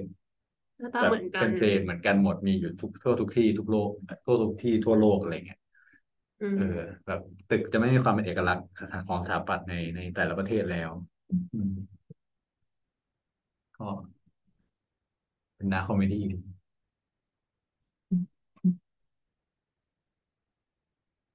นะเราคิดว่าซีนนี้มันเป็นซีนที่ enjoyable ที่สุดเป็น ซีนที่ดูไปแล้วสนุกเออเราว่าเราว่าซีนนิทรรศการมันมันจะแจ้งที่สุดเลยอืมเข้าใจง่ายเออเหมือนกับว่าอย่างที่ผ่านมาก่อนหน้าเนี้มันจะเป็นแบบว่า มันต้องต้องมีความสังเกตนิดนึงป่ะแบบว่าจะเกิดอะไรขึ้นอะไรเอออันนี่แบบเหมือนเจาะเลยว่ารู้เลยว่าอันไหนเป็นจุดเด่นของของฉากนี้อะไรอืมแต่พอพอจบฉากนี้ปุ๊บมันก็จะข้ามไปฉากที่ค่อนข้างงงงวยก็คือ มันจะเข้าสู่ช่วงกลางคืนแล้วเป็นอ่าเป็นซีนของอพาร์ตเมนต์ที่อูโร่ไปเจอตัวละครตัวหนึ่ง ซึ่งจนตอนปัจจุบันนี้เราก็จำไม่ได้ว่าเขาเป็นใครเหมือนเป็นเพื่อนหรือ something ที่ที่เขารู้จักอูโร่มาก่อนแล้วเขาก็ชวนอูโร่เข้าไปในอพาร์ตเมนต์น่ะอืมก็นั่นแหละ แล้วก็ไปดูเหมือนไปดูทีวี ดูทีวีสักพักก็เปิดกางจอโปรเจคเตอร์มาดู แล้วก็อูโร่ก็จะขอตัวกลับอะไรอย่างนั้นนะแต่ว่าสิ่งหนึ่งเราว่าที่เป็นจุดเด่นของของฉากนี้เลยก็คือตัวตัวฉากอพาร์ตเมนต์ในตัวมันเองเลยคือมันเป็นอพาร์ตเมนต์ที่ไม่มีที่กำแพงฝั่งที่ติดถนนนะเป็นกระจกทั้งหมดใช่ไหมอืมเพราะฉะนั้นเราก็จะเห็นในห้องแต่ละห้องว่าเขาทำอะไรกัน ซึ่งเออพอสมมติเราเอากำแพงด้านหนึ่งของอพาร์ตเมนต์หรือของคอนโดออกทิ้งไปบางทีเราก็เห็นความแปลกๆเหมือนกันถ้า คนนั่งคนหนึ่งนั่งดูทีวีอยู่หันไปฝั่งหนึ่งอีกคนหนึ่งนั่งดู หันไปฝั่งเดียว หันไปเหมือนหันหน้าเข้าหาเออกันหันหน้าเข้าหากันใช่แต่พอเราไม่เห็นตัวทีวี เรามองออกมันจากนอกห้องเหมือนเขาหันหน้ามองกันอยู่อะไรอย่างเงี้ยอืมเออจริงเราว่าไอ้ช็อตทีวีเราก็ชอบเพราะว่ามันไอคอนิกในแง่แบบการถ่ายออก คือมันวิธีคือมันถ่ายจากข้างนอกที่เห็นผนังของห้องสี่ห้องชั้นบนสองชั้นล่างสองที่แบบ ทั้งสี่ห้องเนี้ยหน้าตาเหมือนกันหมดเลยหมายถึงว่าในแง่แบบแปลนก็แบบว่าแค่กลับด้านให้มันหันเข้าหากันเฉยๆอะไรอย่างเงี้ย อืม แล้วก็ทั้งสี่บ้านก็คือแบบว่าไม่มีอะไรทำก็คือนั่งดูทีวีกันทั้งสี่บ้านแบบจะหัวเราะก็หัวเราะพร้อมกัน แต่ว่าจริงๆทั้งสี่บ้านเนี่ยไม่มีแบบ ไม่มีการรับรู้ถึงการมีอยู่ของบ้านอื่นๆอะไรเงี้ยไม่มีปฏิสัมพันธ์กันอืมแล้วในทางกลับกันก็คือว่าทั้งสี่บ้านเนี่ยกำลังดูทีวีอยู่ แต่ว่า คนเราเราคนดูที่กำลังดูหนังเรื่องนี้อยู่แล้ว ด้วยเฟรมที่มันแบบถ่ายออกมาจากข้างนอก ถ่ายเข้าไปหาบ้านสี่ช่องอะไรเงี้ย มันก็เหมือนแบบเหมือนตู้ เหมือนทีวีตู้ตามแบบร้านขายทีวีอะที่แบบเปิดรายการเดียวกันหมดอะไรอย่างเงี้ย แล้วกลายเป็นว่าคนที่ดูทีวีอยู่ก็เหมือนอยู่ในจอทีวีซะเอง อืมอืมใช่มันจะมีฉากที่เหมือน คนฝั่งหนึ่งก็มองแบบมองจ้องไปคนอีกฝั่งหนึ่งคนอีกฝั่งหนึ่งก็แบบเหมือน พอ เอาพอพอคนจากห้องฝั่งขวาใช่ไหมเดินกลับมาแบบ เดินกลับมามีมีแผลติดปาเตอร์ที่จมูกอะไรอย่างเงี้ยเออเหมือนคนห้องซ้ายก็เหมือน จะจ้องเหมือนเหมือนกำลังดูเหตุการณ์ในในห้องฝั่งขวาอยู่อะไรเงี้ยเออ ในความตลกตลกหน่อยอืมก็คือ อันนี้ก็จริงๆก็แบบไม่ยากมันก็แบบเสียสีเรื่องของแบบเนี่ยแหละการที่แบบยิ่งยุคสมัยใหม่เข้ามา เราก็ยิ่ง มีปฏิสัมพันธ์ต่อกันและกันน้อยลงอะไรอย่างเงี้ย อยู่กับสื่ออยู่กับทีวีอยู่กับจอมากขึ้น อืมอันนี้ใช้วิธีเหมือนกับฉากออฟฟิศเลยนะเหมือนแบบเซตให้คนดูมาเป็นคนดูเซตมุมมองของคนดูให้เป็นคนที่เห็นภาพรวมอีกทีหนึ่งเลยอืม ใช่ แต่เราชอบดูฉากแบบนี้มากเลยตอนตอนที่ดูแล้วเรานึกถึงละครเวทีอะเออเรา โดยเฉพาะละครเวทีที่มันมีสองชั้นแบบ ถ้าเป็นห้องข้างล่างแล้วห้องข้างบนอะไรเงี้ยมันเหมือนเราดูบ้านตุ๊กตาอยู่อะเออตัวตัวเรารู้สึกว่าเราสามารถมองมองอันนี้ทั้งวันเลย ถ้ามันมีการแบบเหตุการณ์นู่นนี่เกิดขึ้นไปมาอะไรเงี้ยอืมมันดูแล้วแบบเพลินดีอืมจริงๆ ซึ่งเราว่ามันก็แบบมีความ signature ของ Jacques Tati อยู่ไอ้ความบ้านตุ๊กตาที่โอเล่บอก เพราะว่าอย่างเรื่องอื่นที่เราเคยดูของเขาว่ามันก็มีแบบบ้านที่คล้ายๆบ้านตุ๊กตาแบบ อย่างเช่นการถ่ายไปที่อาคารหลังหนึ่งที่มีแบบหน้าต่างเปิดๆอยู่ แล้วก็เห็นตัวละครวิ่งผ่านหน้าต่าง อันนั้นอันนี้ไปเรื่อยๆอะไรแบบเนี้ยอืมใช่เออของของที่แพงดูคือมอนองโคอะใช่เพใช่ราะอันนั้นอะให้เราเห็นแล้วเราทำให้นึกถึงแบบ อันนี้คือเวสอันดิสันน่าจะเอาไปใช้แบบใช้ตรงๆเลยคือ เขาจะถ่ายอาคารกว้างๆใช่ไหมแล้วก็เหมือน เขาจะอ่ามันจะมีตัวละครอะ ที่ค่อยๆเดินเดินขึ้นไป แล้วก็เดินผ่านห้องแล้วก็หายไปสักพักก็จะออกมาแล้วก็เหมือนเดินขึ้นไป เออเหมือนเดินบ้านโผล่โผล่โผล่เออนั่นนั่นอันนั้นอะคือรู้เหมืเลอนยว่ากันเลยเป็นแรงบันดาลใจไปเป๊ะเลย อืม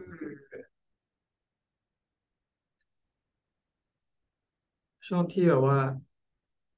จริง ๆ มันไม่ถ้าเป็นห้องจริงๆมันคงไม่ได้เป็นห้องเนี้ยเพราะว่าแบบผนังกระจกเปิด เหมือนกับมันเป็นสภาวะที่แบบ ปกติห้องมันจะมีความเป็นส่วนตัว แต่เนี้ยคือแบบเป็นผนังเปิดที่แบบเปิดโล่ออกมาข้างนอกเลยอะไรเงี้ยแล้วก็แบบว่า คือในถึงถึงมองถึง ถึงจะมองว่ามันมีความแบบ มันมีความย้อนแย้งอยู่ในตัวนะแต่ว่าเป็นห้องที่ติดกัน แต่ว่าแต่ละคนในห้องแตกต่างกันเนี่ย ไม่รู้ว่าเกิดอะไรขึ้น แต่คนข้างนอกอะ ที่เป็นคนที่อยู่ตึกข้างนอกเดิน หรือคนที่เดินนอกกลับ จะเห็นหมดเลยว่าเขาเกิดอะไรข้างในเพราะว่าก็ด้วยตัวกระจกที่มันแบบเปิดโล่ขนาดนี้อะไรอย่างเงี้ยแล้วคนที่อยู่ในห้องก็รู้หมดว่าข้างนอกเกิดอะไรขึ้นอะไรอย่างเงี้ยแต่กลายเป็นว่า ห้องใกล้ๆกันเนี่ยมันไม่คอนเนคกันนะเอเลยอเอออันนี้น่าสนใจเราเพิ่งสังเกตเหมือนกัน เพราะว่า แล้วในหนังมันก็ทวีตแบบคนที่เดินผ่านไปผ่านมาไม่เห็นคนข้างในเลยนึกว่า ถ้าเป็นปกติเราถ้าเราเดินผ่านห้องในเราอาจจะหันไปมองบ้าง แต่ว่านี้คือเหมือนคนเหมือนเขาคิดว่า ในในในอพาร์ตเมนต์นั้นมันน่าจะมีผนังอยู่ในในโลกของของของตัวละคร แต่พอในโลกของคนดูอย่างเรามองไปเขาเหมือนเขาเคลียร์ผนังนั้นให้เหมือนเกมซิมอะที่เขาเคลียร์ผนังข้างหน้าให้ เออเออก็เพิ่งจะสังสเกนตใจเออเพราะว่าคนเดินผ่านไปผ่านมา ก็ไม่มีใครหยุดยืนดูอะไรเงี้ยใช่อืมแล้วเหมืมัอนนเหมือนสวนสัตว์มนุษย์เหมือนกันนะเป็นกระจกอยู่ฝั่งหนึ่งมันมีความแบบ สองสองอันอยู่ในตัว ความแบบความโดดเดี่ยว กับความเชื่อมโยง กับความแบบ เออแบบคนข้างในอะ คนที่คนที่อยู่ข้างในเนี่ยแบบ มันดูโดดเดี่ยวต่อกันเหลือเกินอะไรอย่างเงี้ยอืมแต่กับ แต่อาการว่าแบบว่า เรากลับเห็นความเชื่อมโยงเพราะมันเหมือนเหมือนกัน เออ ความเหมือนเหมือนกันของเขาที่มันเชื่อมโยงกันในบางอย่างอืม แล้วก็อีกอย่างหนึ่งที่เราว่ามันเป็นการเลือกใช้เครื่องมือของภาพยนตร์ฉลาดก็คือว่า พอตัวมิสเตอร์อูโรเข้าไปในห้องอะเขาก็เลือกที่จะแบบ ไม่ให้เสียงที่คุยกันข้างในห้องออกมาเลยอะไรอย่างเงี้ยอืมเพื่อแบบเราก็คิดว่าเพื่อไม่ให้คนดูอย่างเราเราแบบ ไปสนใจว่าเขาคุยอะไรกันมากเกินไปทำให้เรามีเวลามาสนใจภาพรวมและแบบเนี่ยตกตะกอนวิเคราะห์สิ่งเหล่านี้ได้อืมคือที่น่าสนใจคือก่อนหน้านี้เสียงมันเป็นสิ่งสำคัญมากเลยอะ เพราะว่าแบบเป็นพี่โอเล่พูดก่อนนั้นอะขนาดเก้าอี้อะเสียงมันก็ยังดังออกมาฟูอะไรเงี้ยอืมคือขนาดเสียงเปิดกระจกอะมันก็มีเราได้ยินมันเสียงบึ้งบึ้งบึ้งตลอด มันจะมีความเป็นเสียงเออที่เขาเน้นเยอะมาก แต่ว่าพอมาฉากเนี้ยมันเป็นเหมือนกับฉากที่เงียบอยู่ดีๆแบบเสียงเงียบไปเลยอะอยู่ในห้องแล้วก็เออไม่ได้ยินเลยอะไรเงี้ยเหมือนกับเป็นเออกลายเป็นว่าเราเราเห็นเขาว่าว่าเกิดอะไรขึ้นนะแต่ว่าเอ้ากลายเป็นว่ามันมีระยะห่างระหว่างเรากับเขาทางเสียง เกิดขึ้น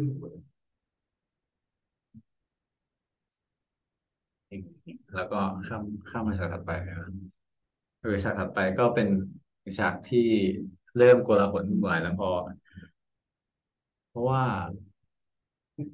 เหมือนในเรื่องอูโรก็ อูโรยังไม่เดินมา แต่ว่ามันตัดข้ามมาก่อนมันเป็น มันให้ดูการเตรียมการเปิดร้านร้านภัตตาคารร้านหนึ่งที่มีเครื่องหมายลูกศร อยู่บนเพดานชี้ให้เข้ามา เข้ามาในร้านอะไรเงี้ยเออ แล้วก็มันเป็นร้านที่กึ่งๆมีฟลอร์เต้นรำให้ให้ให้เต้นด้วยอืมคือเป็นร้านอาหารไฮโซโกเก๋ร้านหนึ่งแต่ว่าปัญหาของร้านนี้ก็คือว่ามันยังสร้างแบบแทบจะไม่เสร็จเลย เออ แต่ว่ามันถึงกำหนดที่ต้องเปิดแล้วแล้วแบบจะทำยังไงให้ แบบลูกค้าที่เข้ามาก็ ไม่รู้ว่านี่ยังสร้างไม่เสร็จนะแล้วก็ได้รับประสบการณ์ที่ดี แต่ในทางกลับกันก็คือว่าแบบ มันก็ยังสร้างไม่เสร็จจริง ๆ แบบสีเพิ่งทากระเบื้องเพิ่งปูอะไรแบบเนี้ย อืมซึ่งเป็นฉากที่โกลาหลวุ่นวายมากๆ แล้วฉันเองฉันดูฉากนี้แล้วฉันก็เครียด เพราะว่ารู้สึกว่า แบบหมายถึงว่าเอาใจไปเชียร์เหล่าพนักงานที่ต้องแบบพยายามทำเนียน ไม่ให้ลูกค้ารู้แต่ว่าปัญหาก็แบบมากมายเหลือเกินกับลูกค้าอะไรอย่างเงี้ย อืมเออแพงตอนที่แพงตอนที่คุยก่อนก่อนอัดแพงบอกว่าแพงดูฉากนี้แล้วเครียด แต่เราดูฉากนี้แล้ว enjoy enjoy ที่สุด เพราะว่ามันมันดูมี มันดูมีอะไร มันมีความใส่ความตลก เราส่วนตัวเราใส่ความตลกแบบเหมือน ตั้งใจให้เป็น comedy มากที่สุดเออเพราะว่า comedy มากกว่าไอฉากฉาก exhibition นี่อืมเพราะว่ามันมันต้องการจะเล่นตลกอย่างเช่นไอ้ผู้จัดการร้านนะที่เดินเหยียบกระเบื้องแล้วก็กระเบื้องติดเท้ามาปักปักปักเออเกิดความแบบว่าตั้งใจตั้งใจตลกคือมันมีความชิบหายในทุก element ของแบบของร้านอาหารร้านนี้เลยหรือแบบอีเก้าอี้ที่เป็นดีไซน์ใหม่ที่เป็นเสาแหลมๆ เออ ก็ไม่ practical เพราะว่าไปจิ้มนู่นเสื้อผ้าขาดกันหมดอะไรอย่างเงี้ยจะแขวนโค้ทก็โค้ทขาด อะไรแบบเนี้ย อืม มีเป็นรอยที่หลังเลยเออ เออใช่รอยรวมถึงมันเหมือนมีมีบริกรคนหนึ่งที่แบบเหมือนเสื้อมันขาดหรือแบบ ใช่เกิดปัญหาอะไรกับยูนิฟอร์มมันสักอย่างก็เลยต้องแบบทำไงดีก็ออกไปนอกร้าน แต่ตอนหลังกลายเป็นว่าพอใครมีปัญหากับชุดยูนิฟอร์มก็มาขอแลกมันแบบ โบว์ไทแบบ ไม่ดีใช่ไหมเอามาขอแลกกลายเป็นว่าไอ้นี่เป็นแบบตัวเปลี่ยนเปลี่ยนเครื่องแต่งกายแล้วรับเครื่องแต่งกายที่แบบชิบหายของทุกคนมาใส่ไว้แล้วอยู่ข้างนอกอะไรแบบเนี้ยอืมอีกอันหนึงที่เราชอบชอบมุกในนี้ก็คือ เออมันมีคนสั่งปลาใช่ไหมสั่งเออสั่งปลาแล้วหมายความว่าเอาเพลทมาวางกันแล้ว แล้วก็มันมีพนักงานโอเคมาเติมเกลือเติมพริกไทย แล้วก็ยังไม่เสิร์ฟแล้วก็วิ่งไปไหนเราไม่รู้แล้วก็มีพนักงานอีกคนหนึ่งอะมาเติมเกลือเติมพริกไทยเรื่อยๆแล้วก็เติมเติมมาสามสี่คนมั้งเออแล้วแบบไอ้ลูกค้านี่ที่ยังไม่ได้กินแต่ แต่ปลาน่าจะเค็มไปแล้วนะเออดูแบบมันเป็นตลกที่ ที่ค่อยๆใส่เข้ามาแต่ตลกดี อืมซึ่งปรากฏว่า อีแก๊งนักท่องเที่ยวอเมริกันของ พีเจนางเอกก็ได้เข้ามาแบบเที่ยวร้านนี้ด้วยกัน อืมตอนแรก เนี่ยเออเป็นฉากที่รู้สึกว่าเกือบไม่ไหวที่สุดแล้วนะสำหรับเนี่ยนะทำไมเพราะว่ารู้สึกว่าแบบ คือเราอะรู้สึกว่า คือมันไม่ใช่มันไม่ดีนะไม่ใช่ไม่ดีนะแต่แค่รู้สึกว่าฉากเนี้ยแบบ ต้องใช้พลังในการ concentrate เยอะมากสำหรับเนี้ยเพราะว่าแบบฉากอื่นอะเหมือนเรา action อะมันเห็นได้ง่ายใช่ไหมเพราะว่ามันแบบมันเป็นแบบสิ่งแวดล้อมแบบ กว้างๆใหญ่ๆแล้วก็มีคนเป็นจุดเป็นจุดเป็นจุดอย่างเงี้ย แต่ไออีฉากไอเนี้ย มันเป็นแบบโหคนเยอะมากแล้วก็แบบว่า มีเรื่องเกิดขึ้นทุกจุด เออแล้วมันจะมีหลาย ๆ ฉากที่มันจะแบบ มันจะไม่ได้จบแจ้งอะ มันจะแบบเต้นเต้นเต้นเต้นเต้นกันไปเรื่อยแล้วเราอะถ้าเราไม่สังเกตเราจะไม่เห็นอะไรเงี้ยแบบอารมณ์เหมือนกับที่ที่อยู่ข้างหลังอะไรเงี้ยที่แบบเก้าอี้รอยเก้าอี้หรืออะไรเงี้ยอืมเออแล้วแบบแล้วมันจะมีฉากแช่ๆกันนะเยอะเหมือนกันอะ แล้วตอนแรกก็หืมถ้าแบบ เกือบจะไม่ไหวแล้วแบบโอ้โหนานมากอะไรเงี้ยอืมเออแต่ว่าเป็นฉากที่นานใช่เราก็คิดว่ามันล้าด้วยแหละตอนเราดูรู้สึกว่าล้าแบบ เออมันมันใกล้จะจบหรือยังตอนที่ดูครั้งแรกเราไม่รู้เลยว่าไอ้ฉากนี้จะสั้นจะยาว แต่รู้สึกว่ายาวอืยาวมมากๆและใช่ใช้พลังงานเยอะ ใช่ ก็แบบความชิบหายของร้านอาหารนี้มันก็ไปสุดจริงๆคือสุดท้ายแบบฟาดอะไรก็ถล่มลงมาแบบร้านพังพินาศแบบจริงเออแล้วอืมแล้วแล้วตลกอย่างหนึ่งก็คือว่าในในทั้งฉากนี้เลยอะคือต่อให้มันจะเกิดเรื่องเรื่องแย่ๆอะไร รู้สึกว่าลูกค้าไม่ได้รู้สึก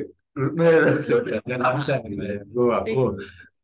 กู enjoy eating ต่ออะไรเงี้ยๆ จริง เต้นไปเต้นต่อ เอองงมาก ในทางกลับกันแบบอีผู้จัดการร้านก็พยายามจะทำทุกอย่างให้เนี้ยบเหลือเกินทั้งที่มันแบบมันเกินความเยียวยาไปแล้ว เออมันมันเห็นชัดเลยว่าเละแล้วอะ แต่ว่า มันลูกค้าก็ไม่สนใจลูกค้าเหมือนเมาแล้วก็ enjoy ต่อฉากที่ชอบสุดเลยที่แบบว่า ที่แบบเอี่ยงว่าก็คือไอ้นี่แหละตอนที่ผ้ามันถล่มลงมา แล้วมันมีคน กั้นคอกอะแบบว่าเฮ้ยไหนดูซิข้างหลังมีรอย มีรอยไอ้นี่ไหมอ๋อใช่โอเคมีรอยคุณเข้าได้เป็น member แต่ถ้าคุณไม่มีรอยคุณห้ามเข้าอะไรอย่างเงี้ยแล้วกูก็เป็น member ส่วนตัวในคลับแล้วก็คือไปข้างหลังเลยนะ เข้าไปทำไปทำอะไรนะงงมากเออก็แบบอะไรวะเนี่ยก็เพลินดีแต่อันนี้เปล่าเป็นเป็นฉากแรกที่ที่อูโรได้เจอกับผู้หญิงคนนี้ป่ะ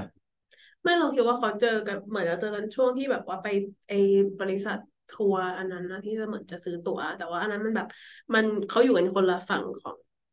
เคาน์เตอร์หรืออะไรบางอย่างปะอืม อืม คือมันมีความแบบเฉียดไปเฉียดมา ประมาณหนึ่งแล้ว อืม ใช่แต่เหมือนเหมือนในเนี้ยเหมือนอูอูโนไม่ได้ปรากฏมาเรื่องแรกๆเลยครับอืม ในฉากเออเออตอนปรากฏมาทีก็ชอบว่าตอนที่มันเดินเดินชนกระจก ประตูร้านนะแล้วก็พังแล้วไอ้คนเปิดประตูก็กูยังต้องเปิดต่อ ใช่เนียนว่ามันมีกระจกอยู่ เออ อันนี้คือมุกแบบก็ถือลูกบิดมุกแบบสามชามากจริงมือถือลูกบิดก็เปิดเออมุกแบบมุกแบบชาลีแชปลินมากเออ เออพูดถึงกระจกขอขอย้อนไปนิดนึงมันมีอันหนึ่งที่ชอบมากไปเป็นจุดเล็กๆน่าจะตอนตอน exhibition อะ มันจะมีช่วงหนึ่งที่เขาถ่าย คนยืนอยู่ข้างในข้างในอาคาร exhibition ใช่ไหมแล้วก็คนข้างนอกเดินมาแล้วคนข้างนอกก็ทักทาย คนข้างในอะไรเงี้ย ตอนแรกเราไม่เห็นกระจก เพราะกระจกมันใสมาก แล้วปรากฏว่าเหมือนมันค่อยๆซูมเอามาเรื่อยๆเพราะว่าเหมือนตอนตอนแรก คนข้างนอกคนข้างในเหมือนยืนคุยกันเลยเออว่าฉันจะเข้าไปนะอะไรเงี้ย แต่ปรากฏว่าเหมือนคนข้างในก็ชี้ว่าเอ้ยประตูอยู่ฝั่งนู้นเพราะว่ากระจกมันใสมากเออเราคิดว่ามันเป็นภาพลวงตาที่ที่เก๋ดีว่าสุดท้ายแล้ว ตอนแรกมันเราไม่เห็นนะว่ามันถ่ายผ่านกระจก แต่สุดท้ายพอซูมเอาออกมาเราเราเห็นว่ามันคือส่วนหนึ่งของกระจกอืมเออแล้วก็ถ่ายมันรู้สึกว่านอกจาก sense of comedy แล้วเราคิดว่าการใช้เทคนิคทางภาพยนตร์ของหนังเรื่องนี้ก็คือไปสุดจริงๆเลยอืมหรือว่านอกจากความ comedy แล้วเห็นอะไรในฉากพวกร้านอาหารนี้บ้างไหมเพราะว่ามันแบบว่าอย่างที่ทางแตงโมแหละโอเล่บอกแหละ เรื่องของแบบว่า เรื่องของคนในฉากเนี่ย คือคนมันเยอะมากๆแล้วแบบ เอ่อทุกคนมันมีความแบบ pretentious อะมีความมีความ ignorant เหรอมีความเออเมาเลยเออ ความแบบไม่สนใจความเป็นจริงของแต่ละคนน่ะ คือแขกทุกคนคือไม่สนใจเลยว่า ร้านมันจะพังชิบหายขนาดไหน เพราะว่าฉันก็มาเมามาเต้นมาสนุกใช่ปะฉันก็แบบเอาแค่สนุกอย่างเดียว ในทางกลับกันแบบอี ผู้จัดการร้านก็มีความแบบถึงร้านจะชิบหายแล้วเราก็ยังต้องแบบทำหน้าแบบรับรับหน้าเรียกอไม่เสียหน้าอยู่อะไรเงี้ยหรือแบบอีคนเปิดประตูอย่างเงี้ยก็ชัดแบบถึงประตูจะไม่มีอยู่แล้วกูก็ต้องกำลูกบิดแล้วทำท่าเปิดปิดเพื่อให้ดูเหมือนประตูมันมีอยู่อะไรอย่างเงี้ย คือกลายเป็นว่าแบบทุกคนในเรื่องเหล่านี้คือแบบ ไม่มีใครแบบอยู่กับความเป็นจริงขนาดนั้นเลยอะทุกคนก็แบบว่า อยู่กับ ภาพที่ตัวเองอยากจะเห็นอยากจะให้เป็นอะไรบางอย่าง อืมเพราะฉากฉากฉากฉากร้านอาหารเสร็จแล้วมันจะมีการข้ามไปอีกฉากหนึ่งที่เป็นฉากเหมือนร้าน เอ่อร้านครับมีร้านมีร้านขายยาอยู่ในนั้น แล้วก็ร้านขายเบเกอรี่หรือหรือเออมันคือร้านขายของ grocery เอออืมเขียวเขียวอ๋อที่เออที่แบบก่อนหน้าเข้าไปในไฟเขียวฉากเข้าไปในฉากแล้วเห็นความอืม ไฟอันนี้เขียวเอออืมันมมีความความเป็นสิฉากนี้แบบเหมือนเขาต้องการจะเล่นเล่นตลกกับแสงด้วย เพราะว่ามันมีอยู่ ตอนหนึ่งที่เหมือนเขาเขาน่าจะปรุงอาหารปรุงพวกพวกพวกเค้กอะไรอย่างเงี้ยเนอะเออแล้วสีมันดูน่ากินมากแต่มันถูกเอาไปวางไว้ตรงตรงชั้นที่ที่มันมีสีเขียวสาบมีสีเขียวสาดมาทำให้เค้กสีมันดูไม่น่ากินเลย อืม ซึ่งสีเขียวก็สาดมาจากแบบร้านขายยาฝั่งตรงข้ามอะไรอย่างเงี้ยอืม เออตั้งใจเล่นกับแสงหรือว่า เราไม่แน่ใจว่าใช้มันคือฉากนี้แต่มันเป็นคนละตอนอีกอันหนึ่งที่ มันจะมีตรงวงกลมอะอืมเขาว่าดักสตอร์แล้วตัวโอตัวใหญ่ๆมาแล้วก็เหมือนจะมีบาทหลวงเดินอันนี้เดินมาไม่แน่ใจ น่าน่าจะเช้าแล้วนะอ๋อ แล้วเหมือนมีวงรอบหัว อ๋อ อันข้างล่างอันรูปล่างขวาอืม ก็คือมันในแต่ในดักสตอร์มันมีฉายสองรอบอีกรอบหนึ่งก็คือหลังจากเหมือนร้านร้านปิดแล้วแล้วแบบทุกคนกรูกันออกมาจากร้านนะครับมิสเตอร์อูโลก็เดินออกมาแล้วก็เข้าร้านเนี่ยมันมันก็จะมีเล่นมุกต่างๆด้วยอันหนึ่งที่แบบเก๋มากก็คือ มันให้ให้บาทหลวงเดิน มาอยู่ข้างหน้าตัวโอของ drugstore ใหญ่ๆเออเป็นเหมือนแบบวงรัศมีของของพระเจ้าอืม something เออเหมือนเขาเห มือนบางฉากที่เป็นเป็น transition อะแต่เขาก็พยายามใส่มุกตลกเข้ามาแทรก อืมเออเราคิดว่ามันก็เป็นอะไรที่ทำให้ความน่าเบื่อมัน น้อยลงอะแต่มันมันเทาความน่าเบื่อเพราะว่าอย่างที่บอกว่าฉากฉากอย่างไอฉากร้านอาหารอะคือมันก็ค่อนข้างดูวุ่นวายแล้วก็ยาวนานมากแล้วรู้สึกล้ามากแต่พอมัน เหมือนระหว่างนั้นมันมีมุกตลกแทรกอยู่อะมันยังช่วยให้เราโอเคดูต่อไปได้ อืมอืมเออนึกถึงนี่แหละ ที่บอกอาหารสีเขียวไม่น่ากิน อันนี้ไม่ได้เกี่ยวกับหนังแต่แค่จำได้ว่า เขาเคยบอกว่าวิธีไดเอทง่ายๆ ก็คือว่าทำกับข้าวแล้วใส่สีผสมอาหารสีฟ้าลงไปใช่เคยได้ยินเหมือนกันแค่มันน่าจะ emotion ก่อนอ้าวเหรอเพราะมันที่มันสามสอง อ๋อเออ เอออันนี้เคยดูในเมกาเคลเวอร์เอออ มันมีมันมีตอนหนึ่งเลยที่ให้คนหลับตากินข้าวตอนให้ปิดตาเขาให้กินข้าวที่เป็นข้าวสีฟ้า เป็นข้าวแล้วแล้วก็ทาด้วยซอสสีฟ้าอะไรอย่างเงี้ยเราก็ถามว่าอร่อยไหมคนบอกอร่อย แล้วเขาก็เปิดอาหารสีฟ้ามาถามว่า คุณอยากกินอาหารจานนี้ไหมเขาบอกเออไม่ไม่ไม่อยากกิน แต่เขาบอกว่าเขาก็มาเฉลยว่าเอ้ยแต่ว่าที่คุณกินไปตอนที่ปิดตาเป็นอาหารจานนี้นะ อืมอืม แต่แค่คิดภาพก็มันก็ไม่น่ากินแล้วอะมันถึงอาหารสีฟ้า เราอาจจะแบบเรียนรู้ว่าแบบสีฟ้ามันไม่ใช่สีของธรรมชาตินะไม่ใช่สีของอาหารปกติ อืม อันนี้มันน่าสนใจแต่ยังคิดไม่ออกเออมันมีอะไรสักอย่างที่ไม่รู้ได้สึกว่าไปก่อนก็สุดท้ายกันอ๋อที่จริงเมื่อกี้แบบข้ามไปมีฉากหนึ่งที่เราชอบมาก แต่ว่ามันข้ามไปก็คือว่า ไม่แน่ใจเหมือนกันว่ามันอยู่ตรงไหนของเรื่อง แต่เป็นตอนที่อีเจนักท่องเที่ยวจากอเมริกา แบบเดินผ่านร้านขายดอกไม้ร้านหนึ่งแล้วก็มีคุณยายขายอยู่ แล้วอีเจคนนี้ก็มีกล้องถ่ายรูปแล้ว เจก็พยายามจะถ่ายรูป ป้าอยู่หน้าร้านดอกไม้อะไรแบบเนี้ย ซึ่งเจ๊อะเหมือนพยายามจะแบบว่า enjoy ความแบบความจริงใจความจริงแท้ของมนุษย์อะไรอย่างเงี้ย เพราะว่า ตัวสถาปัตยกรรมของร้านดอกไม้ของป้า หรือตัวป้าเองอะไรอย่างเงี้ย ก็เหมือนเป็นแบบสิ่งไม่กี่สิ่งในเรื่องที่มันดูแบบยังดูมีชีวิตอยู่อะ ยังไม่ไม่ได้ดูแบบว่าแห้งแล้งขนาดนั้นแล้วเจก็ดูแบบชอบภาพนี้แต่ว่าในทางกลับกันก็คือแบบว่าแบบมีเหตุคนเดี๋ยวคนก็เดินมา เดี๋ยวคนก็ไปซื้อของทำให้มันแบบ มันไม่ได้ถ่ายรูปสักทีอะไรอย่างเงี้ย อืม แต่เรารู้สึกว่ามันแบบมันสร้างคอนทราสต์ให้หนังเรื่องนี้ได้ดี เพราะว่าแบบ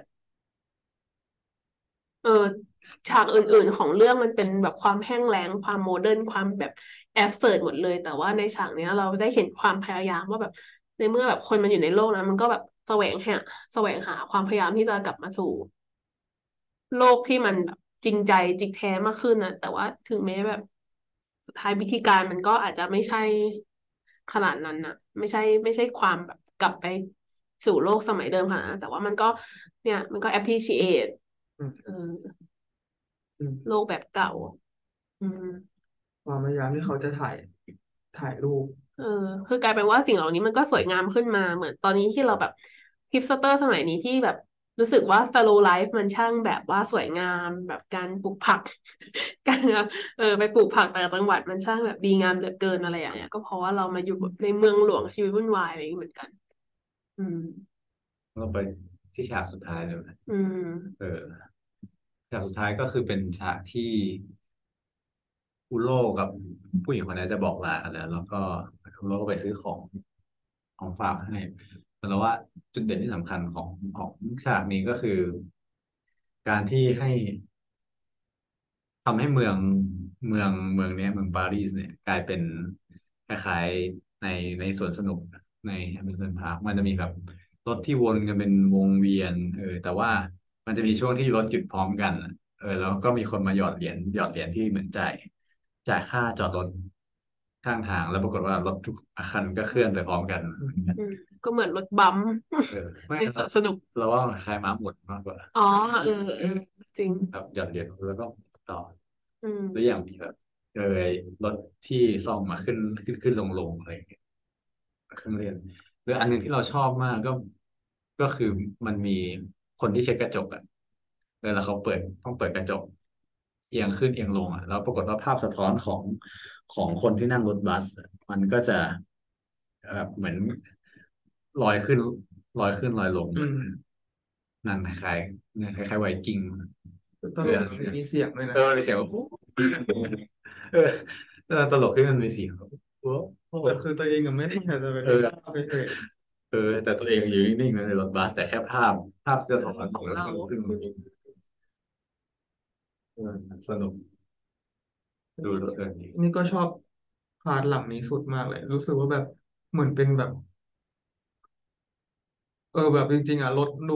ภาพของรถอะไรมันดูแบบไม่ได้จะลงใจแต่ว่ามันเขาทำให้มันดูแบบว่ามันแบบ มันดูสนุกมันดูแบบ มันดูเหมือนเป็นเรื่องที่เขาคนแบบ สนุกที่จะได้อยู่กับมันอะไรเงี้ยอืม มันดูเหนือจริงมากเลยไอ้ไอ้พาร์ทเนี่ยแต่แบบรู้สึกว่า เอ้ยมันมีความแบบ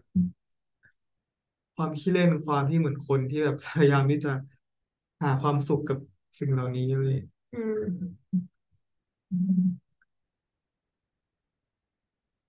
เออแต่พอสุดท้ายแล้วมาดูภาพรวมของหนังเรื่องเนี้ยคือ เหมือนแต่ละซีนนั้นก็ แทบจะไม่ได้เข้ากันเลย เป็นคนละธีมกันเลย แต่ว่าสุดท้ายสุดท้ายแล้วท้ายคือคือมันมีธีมรวมๆอะคล้ายๆกันแต่ว่าพอธีมย่อย อันบางอันก็แบบเป็นคอมเมดี้จ๋ามันก็แบบเน้นเทคนิคเป็นเหมือน เหมือนงานแสดงงานแสดงงานอาร์ตอะเหมือนอันอันสุดท้ายอืมของเราคิดว่าสวนสนุกคล้ายๆเหมือนงานอาร์ตที่เขาพยายามคล้ายเกมซ่าทาขึ้นนะที่แบบอืมเออเอาเอาคนมา ทำให้ให้ให้เกิดธีมอย่างเช่นเปรียบรถวนกลายเป็นม้าหมุนเปรียบเปรียบภาพคนขึ้นลงเหมือนเครื่องเล่นไวกิ้งอะไรอย่างเงี้ยเออือมอืมแต่แบบเออไอในอพาร์ตเมนต์ก็เหมือนให้แช่ดู observe เฉยๆเอออืมมันก็มีความ เหมือนใช้เทคนิคแบบเล่ามุกตลกหรือว่าแบบเล่า message ของหนังที่ต่างกันในแต่ละ ในแต่ละ part อืม แต่แล้วว่ามันก็กลมกล่อมดีนะหมายถึงว่า ทั้งหมดทั้งมวลอะ มันก็นั่นแหละมันก็รวมกันอยู่ในธีมที่ต้องการเสียดสีโลกแบบว่า โลกสมัยใหม่ โลกทุนนิยม โลก modern ที่แบบ เนี่ย คนมันก็ทั้งห่างเหินกันและกลายเป็นเครื่องจักรแห้งแล้ง อะไรแบบเนี้ย อืม หรือว่าแบบสิ่งประดิษฐ์ต่างๆ ที่มันไม่สามารถใช้งานได้จริงไม่ practical อะไรอย่างเงี้ยเออ เราไม่รู้ว่าเป็นเรื่องจริงหรือเปล่า แต่ว่าอันนี้เพิ่งได้ยินไม่เกี่ยวกับหนังเรื่องนี้ แต่เพิ่งได้ยินมาจากเพื่อนเป็นเรื่องโจ๊กก็คือ มันมีรถที่แบบว่าขับด้วยตัวเองแบบ autopilot แล้วมันก็จะโปรแกรมไว้ว่าห้ามชนคนใช่ปะถ้ามีคนอยู่ใน driveway มันก็จะดับเครื่อง แล้วมันก็มาใช้ที่ไทยแล้วมันก็ใช้ไม่ได้ เพราะว่ามันไปต่อหลังรถสองแถว อ๋ออ๋อเพราะว่าใช่ใช่เรื่องจริง เห็นอ๋อเออ เห็นเป็นอันนี้ใช่มันเห็นเป็นคนอยู่ในแบบ ทางที่เราจะขับขี่อะไรอย่างเงี้ยทั้งที่แบบจริง ๆ แล้วมันคนมันก็จะอยู่ตรงนั้นไปตลอด อืม คนมีคนถ่ายมาให้ดูแบบเหมือนคือในเทสลามันจะจับว่าเป็นคนยืนอยู่กลางถนนน่ะจริงๆที่จริงๆมันคือคนซ้อนโขนอยู่หลังรถสองแถว เออ คืออะไรอย่างนี้แบบจริงๆมันก็มีตัวอย่างให้เห็นอยู่ตลอดเวลาที่แบบว่า เออแบบ มันก็ยังมีความบกพร่องอยู่ของเทคโนโลยีหรือความตลกอะไรแบบ บางอย่างอะไรเงี้ยอืม อืม แต่หนังเรื่องเนี้ยมันสร้างในปีหนึ่งเก้าหกเจ็ดแล้วมันก็เลยแบบทำให้มันแบบ น่าสนใจที่มันมาก่อนการมาก ๆ แล้วแหละอย่างที่มันเคยแบบทำนายไว้ว่าจะเกิดขึ้น เช่น ความห่างเหินกันของคนอะไรอย่างเงี้ย เราก็แบบเห็นในโลกยุคนี้จริงๆว่ามันก็เกิดขึ้นจริงหรือว่าแบบ เนี่ยปัญหาของการสื่อสาร ไม่ว่าจะโทรศัพท์หรือเท็กซ์หรืออินเทอร์เน็ตอะไรอย่างเงี้ยที่ตอนแรกเราคิดว่ามันจะทำให้การสื่อสารเป็นเรื่องง่ายขึ้น แต่ว่า บางครั้งเราก็กลับพบว่าทำให้การสื่อสารเป็นเรื่องยุ่งยากซับซ้อนมากขึ้นซะอีกอะไรแบบเนี้ยอืมแต่สุดสุดท้ายมีมีอย่างหนึ่งที่ตอนแรกตอนเราดูเราก็ไม่คิดแต่ว่าพอมาอ่านว่าคนเขียนคนหนึ่งในเขียนเขียนในหนังเรื่องนี้แล้วมันเป็นประโยคนึงสะดุดตาเรามาก ก็คือเหมือนเขาบอกว่า แม้ว่าหนังเรื่องนี้จะมีสี แต่ว่าเหมือนสีมันถูก wash out ไปเออ มันไม่ใช่หนังขาวดำนะ แต่ว่าเหมือนสีในหนังเรื่องนี้แทบจะไม่ได้มีความสำคัญอะไรเลยหรือแม้แต่ นอกจากแบบไอ้ไอ้ฉากสีเขียวที่ที่เราบอก แต่นอกนั้นคือ สีมันดูไม่มีความหมายอะไรเลยในฉากนี้เลยแทบจะไม่ต่างจากจากหนังขาวดำเอออืมอืมเราเรียกว่าคือแต่มุมหนึ่งก็แปลว่าเขาเลือกใช้สีที่มันแบบไม่โดดเด้งออกมาเออเป็นเลือกใช้สีโทนโทนเดียวกัน เป็นสีโทนมันหมด ตอนแรกๆมันจะเป็นสีโทนมันหมดเทาๆใช่ไหมแต่ว่าแม้ว่าฉากที่ดูจะมีสีสันเยอะที่สุดอย่างเช่นฉากฉากร้านอาหารนะก็ดูไม่ได้มีสีอะไรโดดเด่นขึ้นมาเลยดูอืมความตั้งใจเลือกสีที่ที่เก๋ดีเหมือนกันอืมนี่สึกแต่เนี่รู้สึกว่าหนังเนี่ยเป็นหนังที่มีความมองโลกในแง่ดีอยู่นะแบบให้ความหวังอะก็รู้สึกว่าถึงแม้ว่าจะเป็น เออ เป็นโลกอนาคตที่แบบว่า สภาพทุกคนดูแบบว่าดู ดูแบบภาษาไทยเรียกว่าอะไรวะโดดเดี่ยว ดูแบบว่ามีความเหมือนเหมือนกันไปหมด ดูแบบว่าไม่ได้คอนเนคกันดูอยู่ด้วยความที่แบบไปวันๆอะไรอย่างเงี้ยแต่ว่าชอบที่ตอนจบอะมันมีโทนที่มันที่มันความขี้เล่นตอนจบอะมันมันมาส่งเมสเสจว่าแบบเออสุดท้ายแล้วมันก็ยังในชีวิตมันก็ยังมีความ งดงามความสนุกอยู่อะไรของมันอะไรเงี้ยเหมือนอืมกับเป็นมนุษย์สุดท้ายแล้วมนุษย์ก็ยังแบบหาทางที่จะอยู่กันได้อะไรเงี้ยก็เลยรู้รู้สึกว่าเป็นแบบเออมันไม่ใช่หนัง มันเป็นหนังเสียดสีที่ที่ไม่ใช่เสียดสีแบบแบบ dark dark อะเออเออจริง หรือว่าแบบในตอนท้ายมิตรภาพระหว่างนายอูโลกับเจ๊ชาวอเมริกันก็ยังเกิดขึ้นได้อะไรแบบเนี้ยอืมม ซึ่งอย่างเราว่าแบบไอ้เจ๊ชาวอเมริกันก็เป็นตัวแทนของแบบเนี้ยแหละ ความอบอุ่นความเป็นมนุษย์แบบความไม่แห้งแล้งอะ เพราะว่าอย่างเจ๊แบบอย่างตอนที่ไปอีหลานอะไรเงี้ย เจ้ก็ใส่เดรสเขียวอะไรเงี้ยคือรู้สึกว่าสีสันของเจ้ มันทำให้แบบหนังเรื่องเนี้ย มันแบบมันดูเนี่ยจากที่สีมันถูกทำให้หายไปแบบทำให้จางไปอะไรอย่างเงี้ย มันก็กลับมามีสีสันมากขึ้นอืมอืรวมมถึงแบบตัวนายอูโรเองก็ด้วย อืม มีประเด็นอะไรที่ยังไม่พูด แต่ว่านั่นแหละคือ อ๋อเราไปเลื่อนเลื่อนผ่าน อันที่เขาแบบมาวิจารณ์หนังเรื่องเนี้ยคืออย่างที่เราบอกว่ามันมีความคล้ายกันมากกับกับชาลีแชปลินเนาะแบบความตลกของฌากตาตีโดยเฉพาะอย่างยิ่งในประเด็นที่แบบ อย่างแชปลินก็จะมีหนังอะไรนะ Modern Times อะไรอย่างเงี้ยที่ก็คล้ายกันเลยคือเสียดสี ยุค modern ยุคสมัยใหม่ พูดถึงการที่คนเป็นเครื่องจักรแต่ความต่างอย่างหนึ่งที่แบบเห็นได้ชัดของของแชปลินกับตาตีก็คือว่าแชปลินอาจจะใช้ตลกที่ตัวเองเป็นคนเล่นแบบ ส่วนมากจะเป็นแบบการแสดงของตัวเอง ซึ่งตาตี้ก็ใช้บ้าง แต่ว่าสิ่งที่ตาตี้ทำแล้วแชปลินไม่ได้ทำก็คือเนี่ยแหละการสร้างฉากหรือการใช้ฉากแบบอย่างตอนสุดท้ายที่เห็นได้ชัดเช่นการใช้รถ การใช้แบบเอ่อกระจกอะไรแบบเนี้ยมาแบบทำภาพให้มันใหญ่ขึ้นายถึงว่าใช้ภาพใช้ฉากทั้งฉากในการเล่าแมสเซจบางอย่างอะไรอย่างเงี้ยหรือว่าแบบการใช้อพาร์ตเมนต์ตึกหนึ่งหลังเป็นทีวีกล่องๆอะไรแบบเนี้ยอืม ก็เป็นสิ่งที่แบบเออเสน่ห์ของตาร์ตี้ที่ที่เป็นผู้บุกเบิกแล้วกันของแบบการทำฉากให้เล่าเรื่องแบบนี้อืมอืม แต่ว่าเขาก็มีการใช้แบบ เอ่อร่างกายของตัวเองแบบใช้การแสดงของตัวเองแบบเล่นตลกเหมือนกันนะ อืมที่ตอนนั้นมีใครตั้งข้อสังเกตว่าเขาแบบเหมือนทำแบบเล่นละครใบ้อะ อืมอืมเพราะตาตี้แบ็กกราวด์เป็นไมม์มาด้วย อืม ก็คือเป็นคนเล่นละครเป็นนักแสดงละครใบ้อืมแตงโมจะพูดถึงสถาปัตย์ของฉากปะอ๋อก็ก็เร็วๆก็ได้ เพราะว่าจริงๆเหมือนกับว่า มันก็มีในโลกสถาปัตยกรรมอะมันก็มีสิ่งที่เรียกเขาว่าแบบ international style อยู่อะ มันก็คือเหมันแบบคือมันเป็นช่วงที่สถาปัตยกรรม ถ้าคิดภาพสมัยก่อนเนี่ยมันตึกมันจะสร้างด้วยแบบเอาเป็นของในบริบทแบบยุโรปอะไรเงี้ยนะมันก็จะสร้างด้วยแบบเอาหินมาก่อมาก่อเพราะพวกพวกโบสถ์พวกวิหารอะไรอย่างเงี้ยใช่ไหมก็เอาหินมาก่อให้มันเกิดสูงๆแต่ว่าพอมันเริ่มเหมือนแบบเทคโนโลยีพัฒนาขึ้นเนี่ยมันก็เลยเริ่มมีการเข้ามาของแบบว่า วัสดุก่อสร้างแบบเอ่อแบบ ระจกกระจกใสก็คือเป็นนวัตกรรมคอนกรีตเป็นเหล็กอะไรเงี้ยมันก็เลยเริ่มสร้างมันได้เร็วขึ้น แล้วก็เริ่มแบบมีระบบระบบอุตสาหกรรมเกิดขึ้นอะไรเงี้ยแล้วรู้สึกว่าเออเรื่องเนี้ยมันก็น่าสะท้อนตึกที่เขาเรียกกันว่า international style ที่มันเหมือว่ามันตึกหน้าตาคล้ายๆกันเลยเลย ทั้งโลก แล้วมันก็มีแบบเป็นมูฟเมนที่เขาพยายามจะสร้างมาตรฐานตึกทั้งโลกให้แบบ มีการประชุมว่าตึกบนโลกนี้ควรจะหน้าตาเป็นอย่างไรอะไรเงี้ยก็ดูสะท้อนว่าเพราะว่าอย่างเห็นที่ตึกในอาคารเนี่ยที่อย่าง มีฉากหนึ่งที่มันบอกว่าเม็กซิโกลอนดอนอะไรเงี้ยตึกหน้าตาเหมือนกันหมดเออเหมือนเป็นการพยายามสร้างมาตรฐานอะไรบางอย่างอะไรเงี้ยแล้วก็เหมือนกับยุคนั้นนะมันก็จะเน้นเรื่องของความมีมีประสิทธิภาพ ความรวดเร็วความอะไรเงี้ยคือข้อดีมันก็คือแบบว่าอ๋อมันมันมีการเกิดตัวแบบ เมืองยุคโมเดิร์นมันคือแบบ คนเริ่มเข้าไปในทำงานไปในเมืองมากขึ้นอะไรอย่างงี้ใช่ไหมมันก็เริ่มมีการเกิดขึ้นของแบบรถยนต์ ไม่สิพูดไม่ไม่คิด เอาเป็นว่าตัดตรงนี้ไป เป็นว่า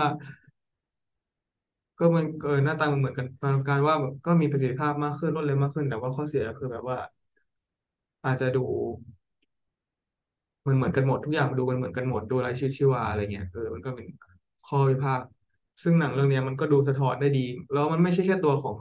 ไม่ใช่ตัวของหน้าตาอาคารที่มันเกิดขึ้นนะมันคือตัวสถานที่ที่เขาเลือกมาด้วยอะอย่างเช่นสนามบิน มันมีความเป็นมันเป็นไทป์ใหม่ที่มันเกิดขึ้นอะ พร้อมกับเครื่องบินที่มันเกิดขึ้นใช่ไหมหลังสงครามแบบช่วงสงครามโลกครั้งที่สองสงครามที่หนึ่งอะไรเงี้ยหรือว่าอย่างเช่นสำนักงานเองเนี่ย สมัยก่อนคนเราก็ไม่ได้มีออฟฟิศอ่าอะไรเงี้ยเออหรือการเป็นนิทรรศการเองพื้นที่นิทรรศการก็แบบเป็นเกิดมาเป็นสิ่งหลังๆที่มันมีความ globalization เกิดขึ้นมาอะไรอย่างเงี้ยเออ ก็เลยรู้สึกว่าอย่างในช่วงแรกๆโดยเฉพาะช่วงหนังแรกๆที่แบบเป็นเทาๆ ก็เลยดูน่าสนใจในประเด็นนี้เออเขาก็ดูแบบวิพากษ์ด้วยแล้วเหมือนกับพาตัวละครไปเล่นในสถานที่เหล่านั้นด้วยว่าเออมันจะเป็นมันจะเกิดย่ำแย่ไงบ้าง ก็น่าสนใจอืมในมุมนี้ เมื่อกี้ search ดูเร็วๆว่า location ที่ถ่ายหนังเรื่องนี้ที่เป็นสตูดิโอที่เป็นเมืองที่สร้างขึ้นมาเพื่อถ่าย ชื่อตาตีวิลล์มันยังมีอยู่ไหมก็เหมือนจะแบบไม่มีแล้ว เมื่อเก้าปีก่อนน่าจะโดน ทุบไปแล้วมั้งเพราะว่าน่าจะเพิ่งโดนทุบเองเออ ไม่แน่ใจไม่แน่ใจเหมือนกันนะข้อมูลแต่ว่าน่าจะไม่มีแล้วอืม คือถ้าหนังมันประสบความสำเร็จกว่านี้อะจริง ๆ มันก็มี possibility ที่เมืองที่ถ่ายมันจะกลายเป็นแบบสวนสนุกหรือเป็นแบบที่ที่คนสามารถเข้าไปเยี่ยมชมได้อะเหมือนไซต์ที่ถ่ายพระนเรศวรอะไรเงี้ยเออ ดูที่ถ่ายแฮร์รี่พอตเตอร์ เออ อะไรแบบนั้น อืม ก็น่าเสียดายน่าเสียดายที่หนังไม่ได้ประสบความสำเร็จด้านรายได้ ขนาดนั้นก็ยังสงสัยมากอยากอยากไปหาคำตอบว่าทำไมเขาถึงยอมที่จะทำขนาดนี้ เพื่อสร้างเพื่อสร้างหนังที่ไม่ใช่เป็นหนังแบบสูตรสำเร็จ อืมไม่แต่เรารู้สึกว่าแบบในปีหนึ่งเก้าหกเจ็ดหรือแบบการที่เขาอยู่ในภาพโลกภาพยนตร์ของฝรั่งเศสด้วยอะมันไม่ได้มีกระแสแมส คือแบบ ฟิล์มอินดัสทรีมันไม่แน่ใจนะอันนี้ก็ไม่แน่ใจ แต่ว่าหมายถึงว่า มันไม่ได้แบบสร้างหนังเพื่อคิดว่าแบบจะเป็นหนังขายขนาดนั้นหรือแบบตัวเขาเองเขาก็อาจจะคิดว่าหนังเรื่องนี้มันจะขายอะเพราะว่าแบบผู้ชมฝรั่งเศสก็แบบค่อนข้างมีแบบความเปิดกว้างอะไรอย่างเงี้ย อืมคืออุตสาหกรรมณตอนนั้นมันเป็นช่วงที่คนฝรั่งเศสเขาขายความเป็นลายเซ็นนี้ป่ะ ไม่ได้เขาไม่ได้คือไม่ได้ไม่ได้เป็นมีความเป็นสูตรสำเร็จเขาเรียกว่าไงอะมันคืต้อองขายความเป็นตัวเอง เออแบบ ความเป็นแบบยุคใหม่ในวงการอะไรอย่างเงี้ยอืม อืม แต่ก็ไม่แน่ใจเหมือนกันนะคือแต่ถ้าให้เราเดาอะเราคิดว่าตาตี้ก็คิดว่าหนังเรื่องนี้จะขายดีแหละ อืม อืมเขาก็คงไม่คิดว่ามันจะแบบจริง ก็เป็นความทะเยอทะยานด้วยที่จะแบบ ดันการทำหนังของเขาให้มันแบบไปสุดเนี่ยการสร้างเมืองขึ้นมาเพื่อแบบ อย่างที่บอกว่าใช้ฉากให้มันแบบ กลายเป็นฉากที่ทุกคนไม่เคยเห็นมาก่อนกลายเป็นเครื่องมือที่สำคัญที่สุดของหนังจริง ๆ อะไรแบบเนี้ย อืม ซึ่งก็เขาก็ประสบความสำเร็จในแง่นั้นนะอืมคือมันไม่ใช่หนังที่ประสบความไม่ไม่ประสบความสำเร็จในเชิงรายได้อ่าอืมแต่ว่าเป็นประสบความสำเร็จในเชิงของการที่มันสร้าง มิติใหม่ๆอย่างนี้ป่ะใช่ใช่โลกภาพยนตร์จริงเลยว่าแบบเราเชื่อว่าคนที่เคยดูหนังเรื่องเพทามอะก็จะแบบว่ามีหลาย ๆ ภาพที่ถ้าเห็นเมื่อไหร่ก็จะแบบนึกออกจำได้ว่าแบบเป็นเพทามเพราะมันมีความไอคอนิกสูง อือืมมจริง ๆ ถ้าใครได้ดูแล้วก็ จริง ๆ อยากให้ช่วยบอกต่อ ถึงภาพยนตร์เรื่องนี้เนาะเพราะว่าเอ่อเราคิดว่ามัน มีคุณค่าทางด้านแบบภาพยนตร์มากๆอืมอืมรวมถึงถ้าใครมีประเด็นไหนที่เรารู้สึกว่าเราพลาดไป หรือว่าอยากจะชวนคุยกับเราเพิ่มเติมก็สามารถคอมเมนต์มาคุยกันได้นะคะเออแล้วก็คุณผู้ฟังถ้าเกิดว่ามีหนังเรื่องไหนที่อยากแนะนำให้เราไปดูแล้วมาพูดถึงกัน ก็บอกมาได้ เพราะว่าตอนนี้อย่างที่เราเกริ่นไปตอนต้นรายการว่า เราคิดไม่ออกเลยว่าจะพูดถึงหนังเรื่องอะไร อืมอืมตันตัน โอเคสำหรับวันนี้ก็ประมาณนี้เราทั้งสามคนก็ขอลาไปก่อนนะคะ ไว้เจอกันใหม่โอกาสหน้าเมื่อมีหนังที่เราอยากหยิบมาพูดคุยกันอีกครั้งค่ะ วันนี้ไปก่อนค่ะ สวัสดีค่ะ สวัสดีครับ สวัสดีครับ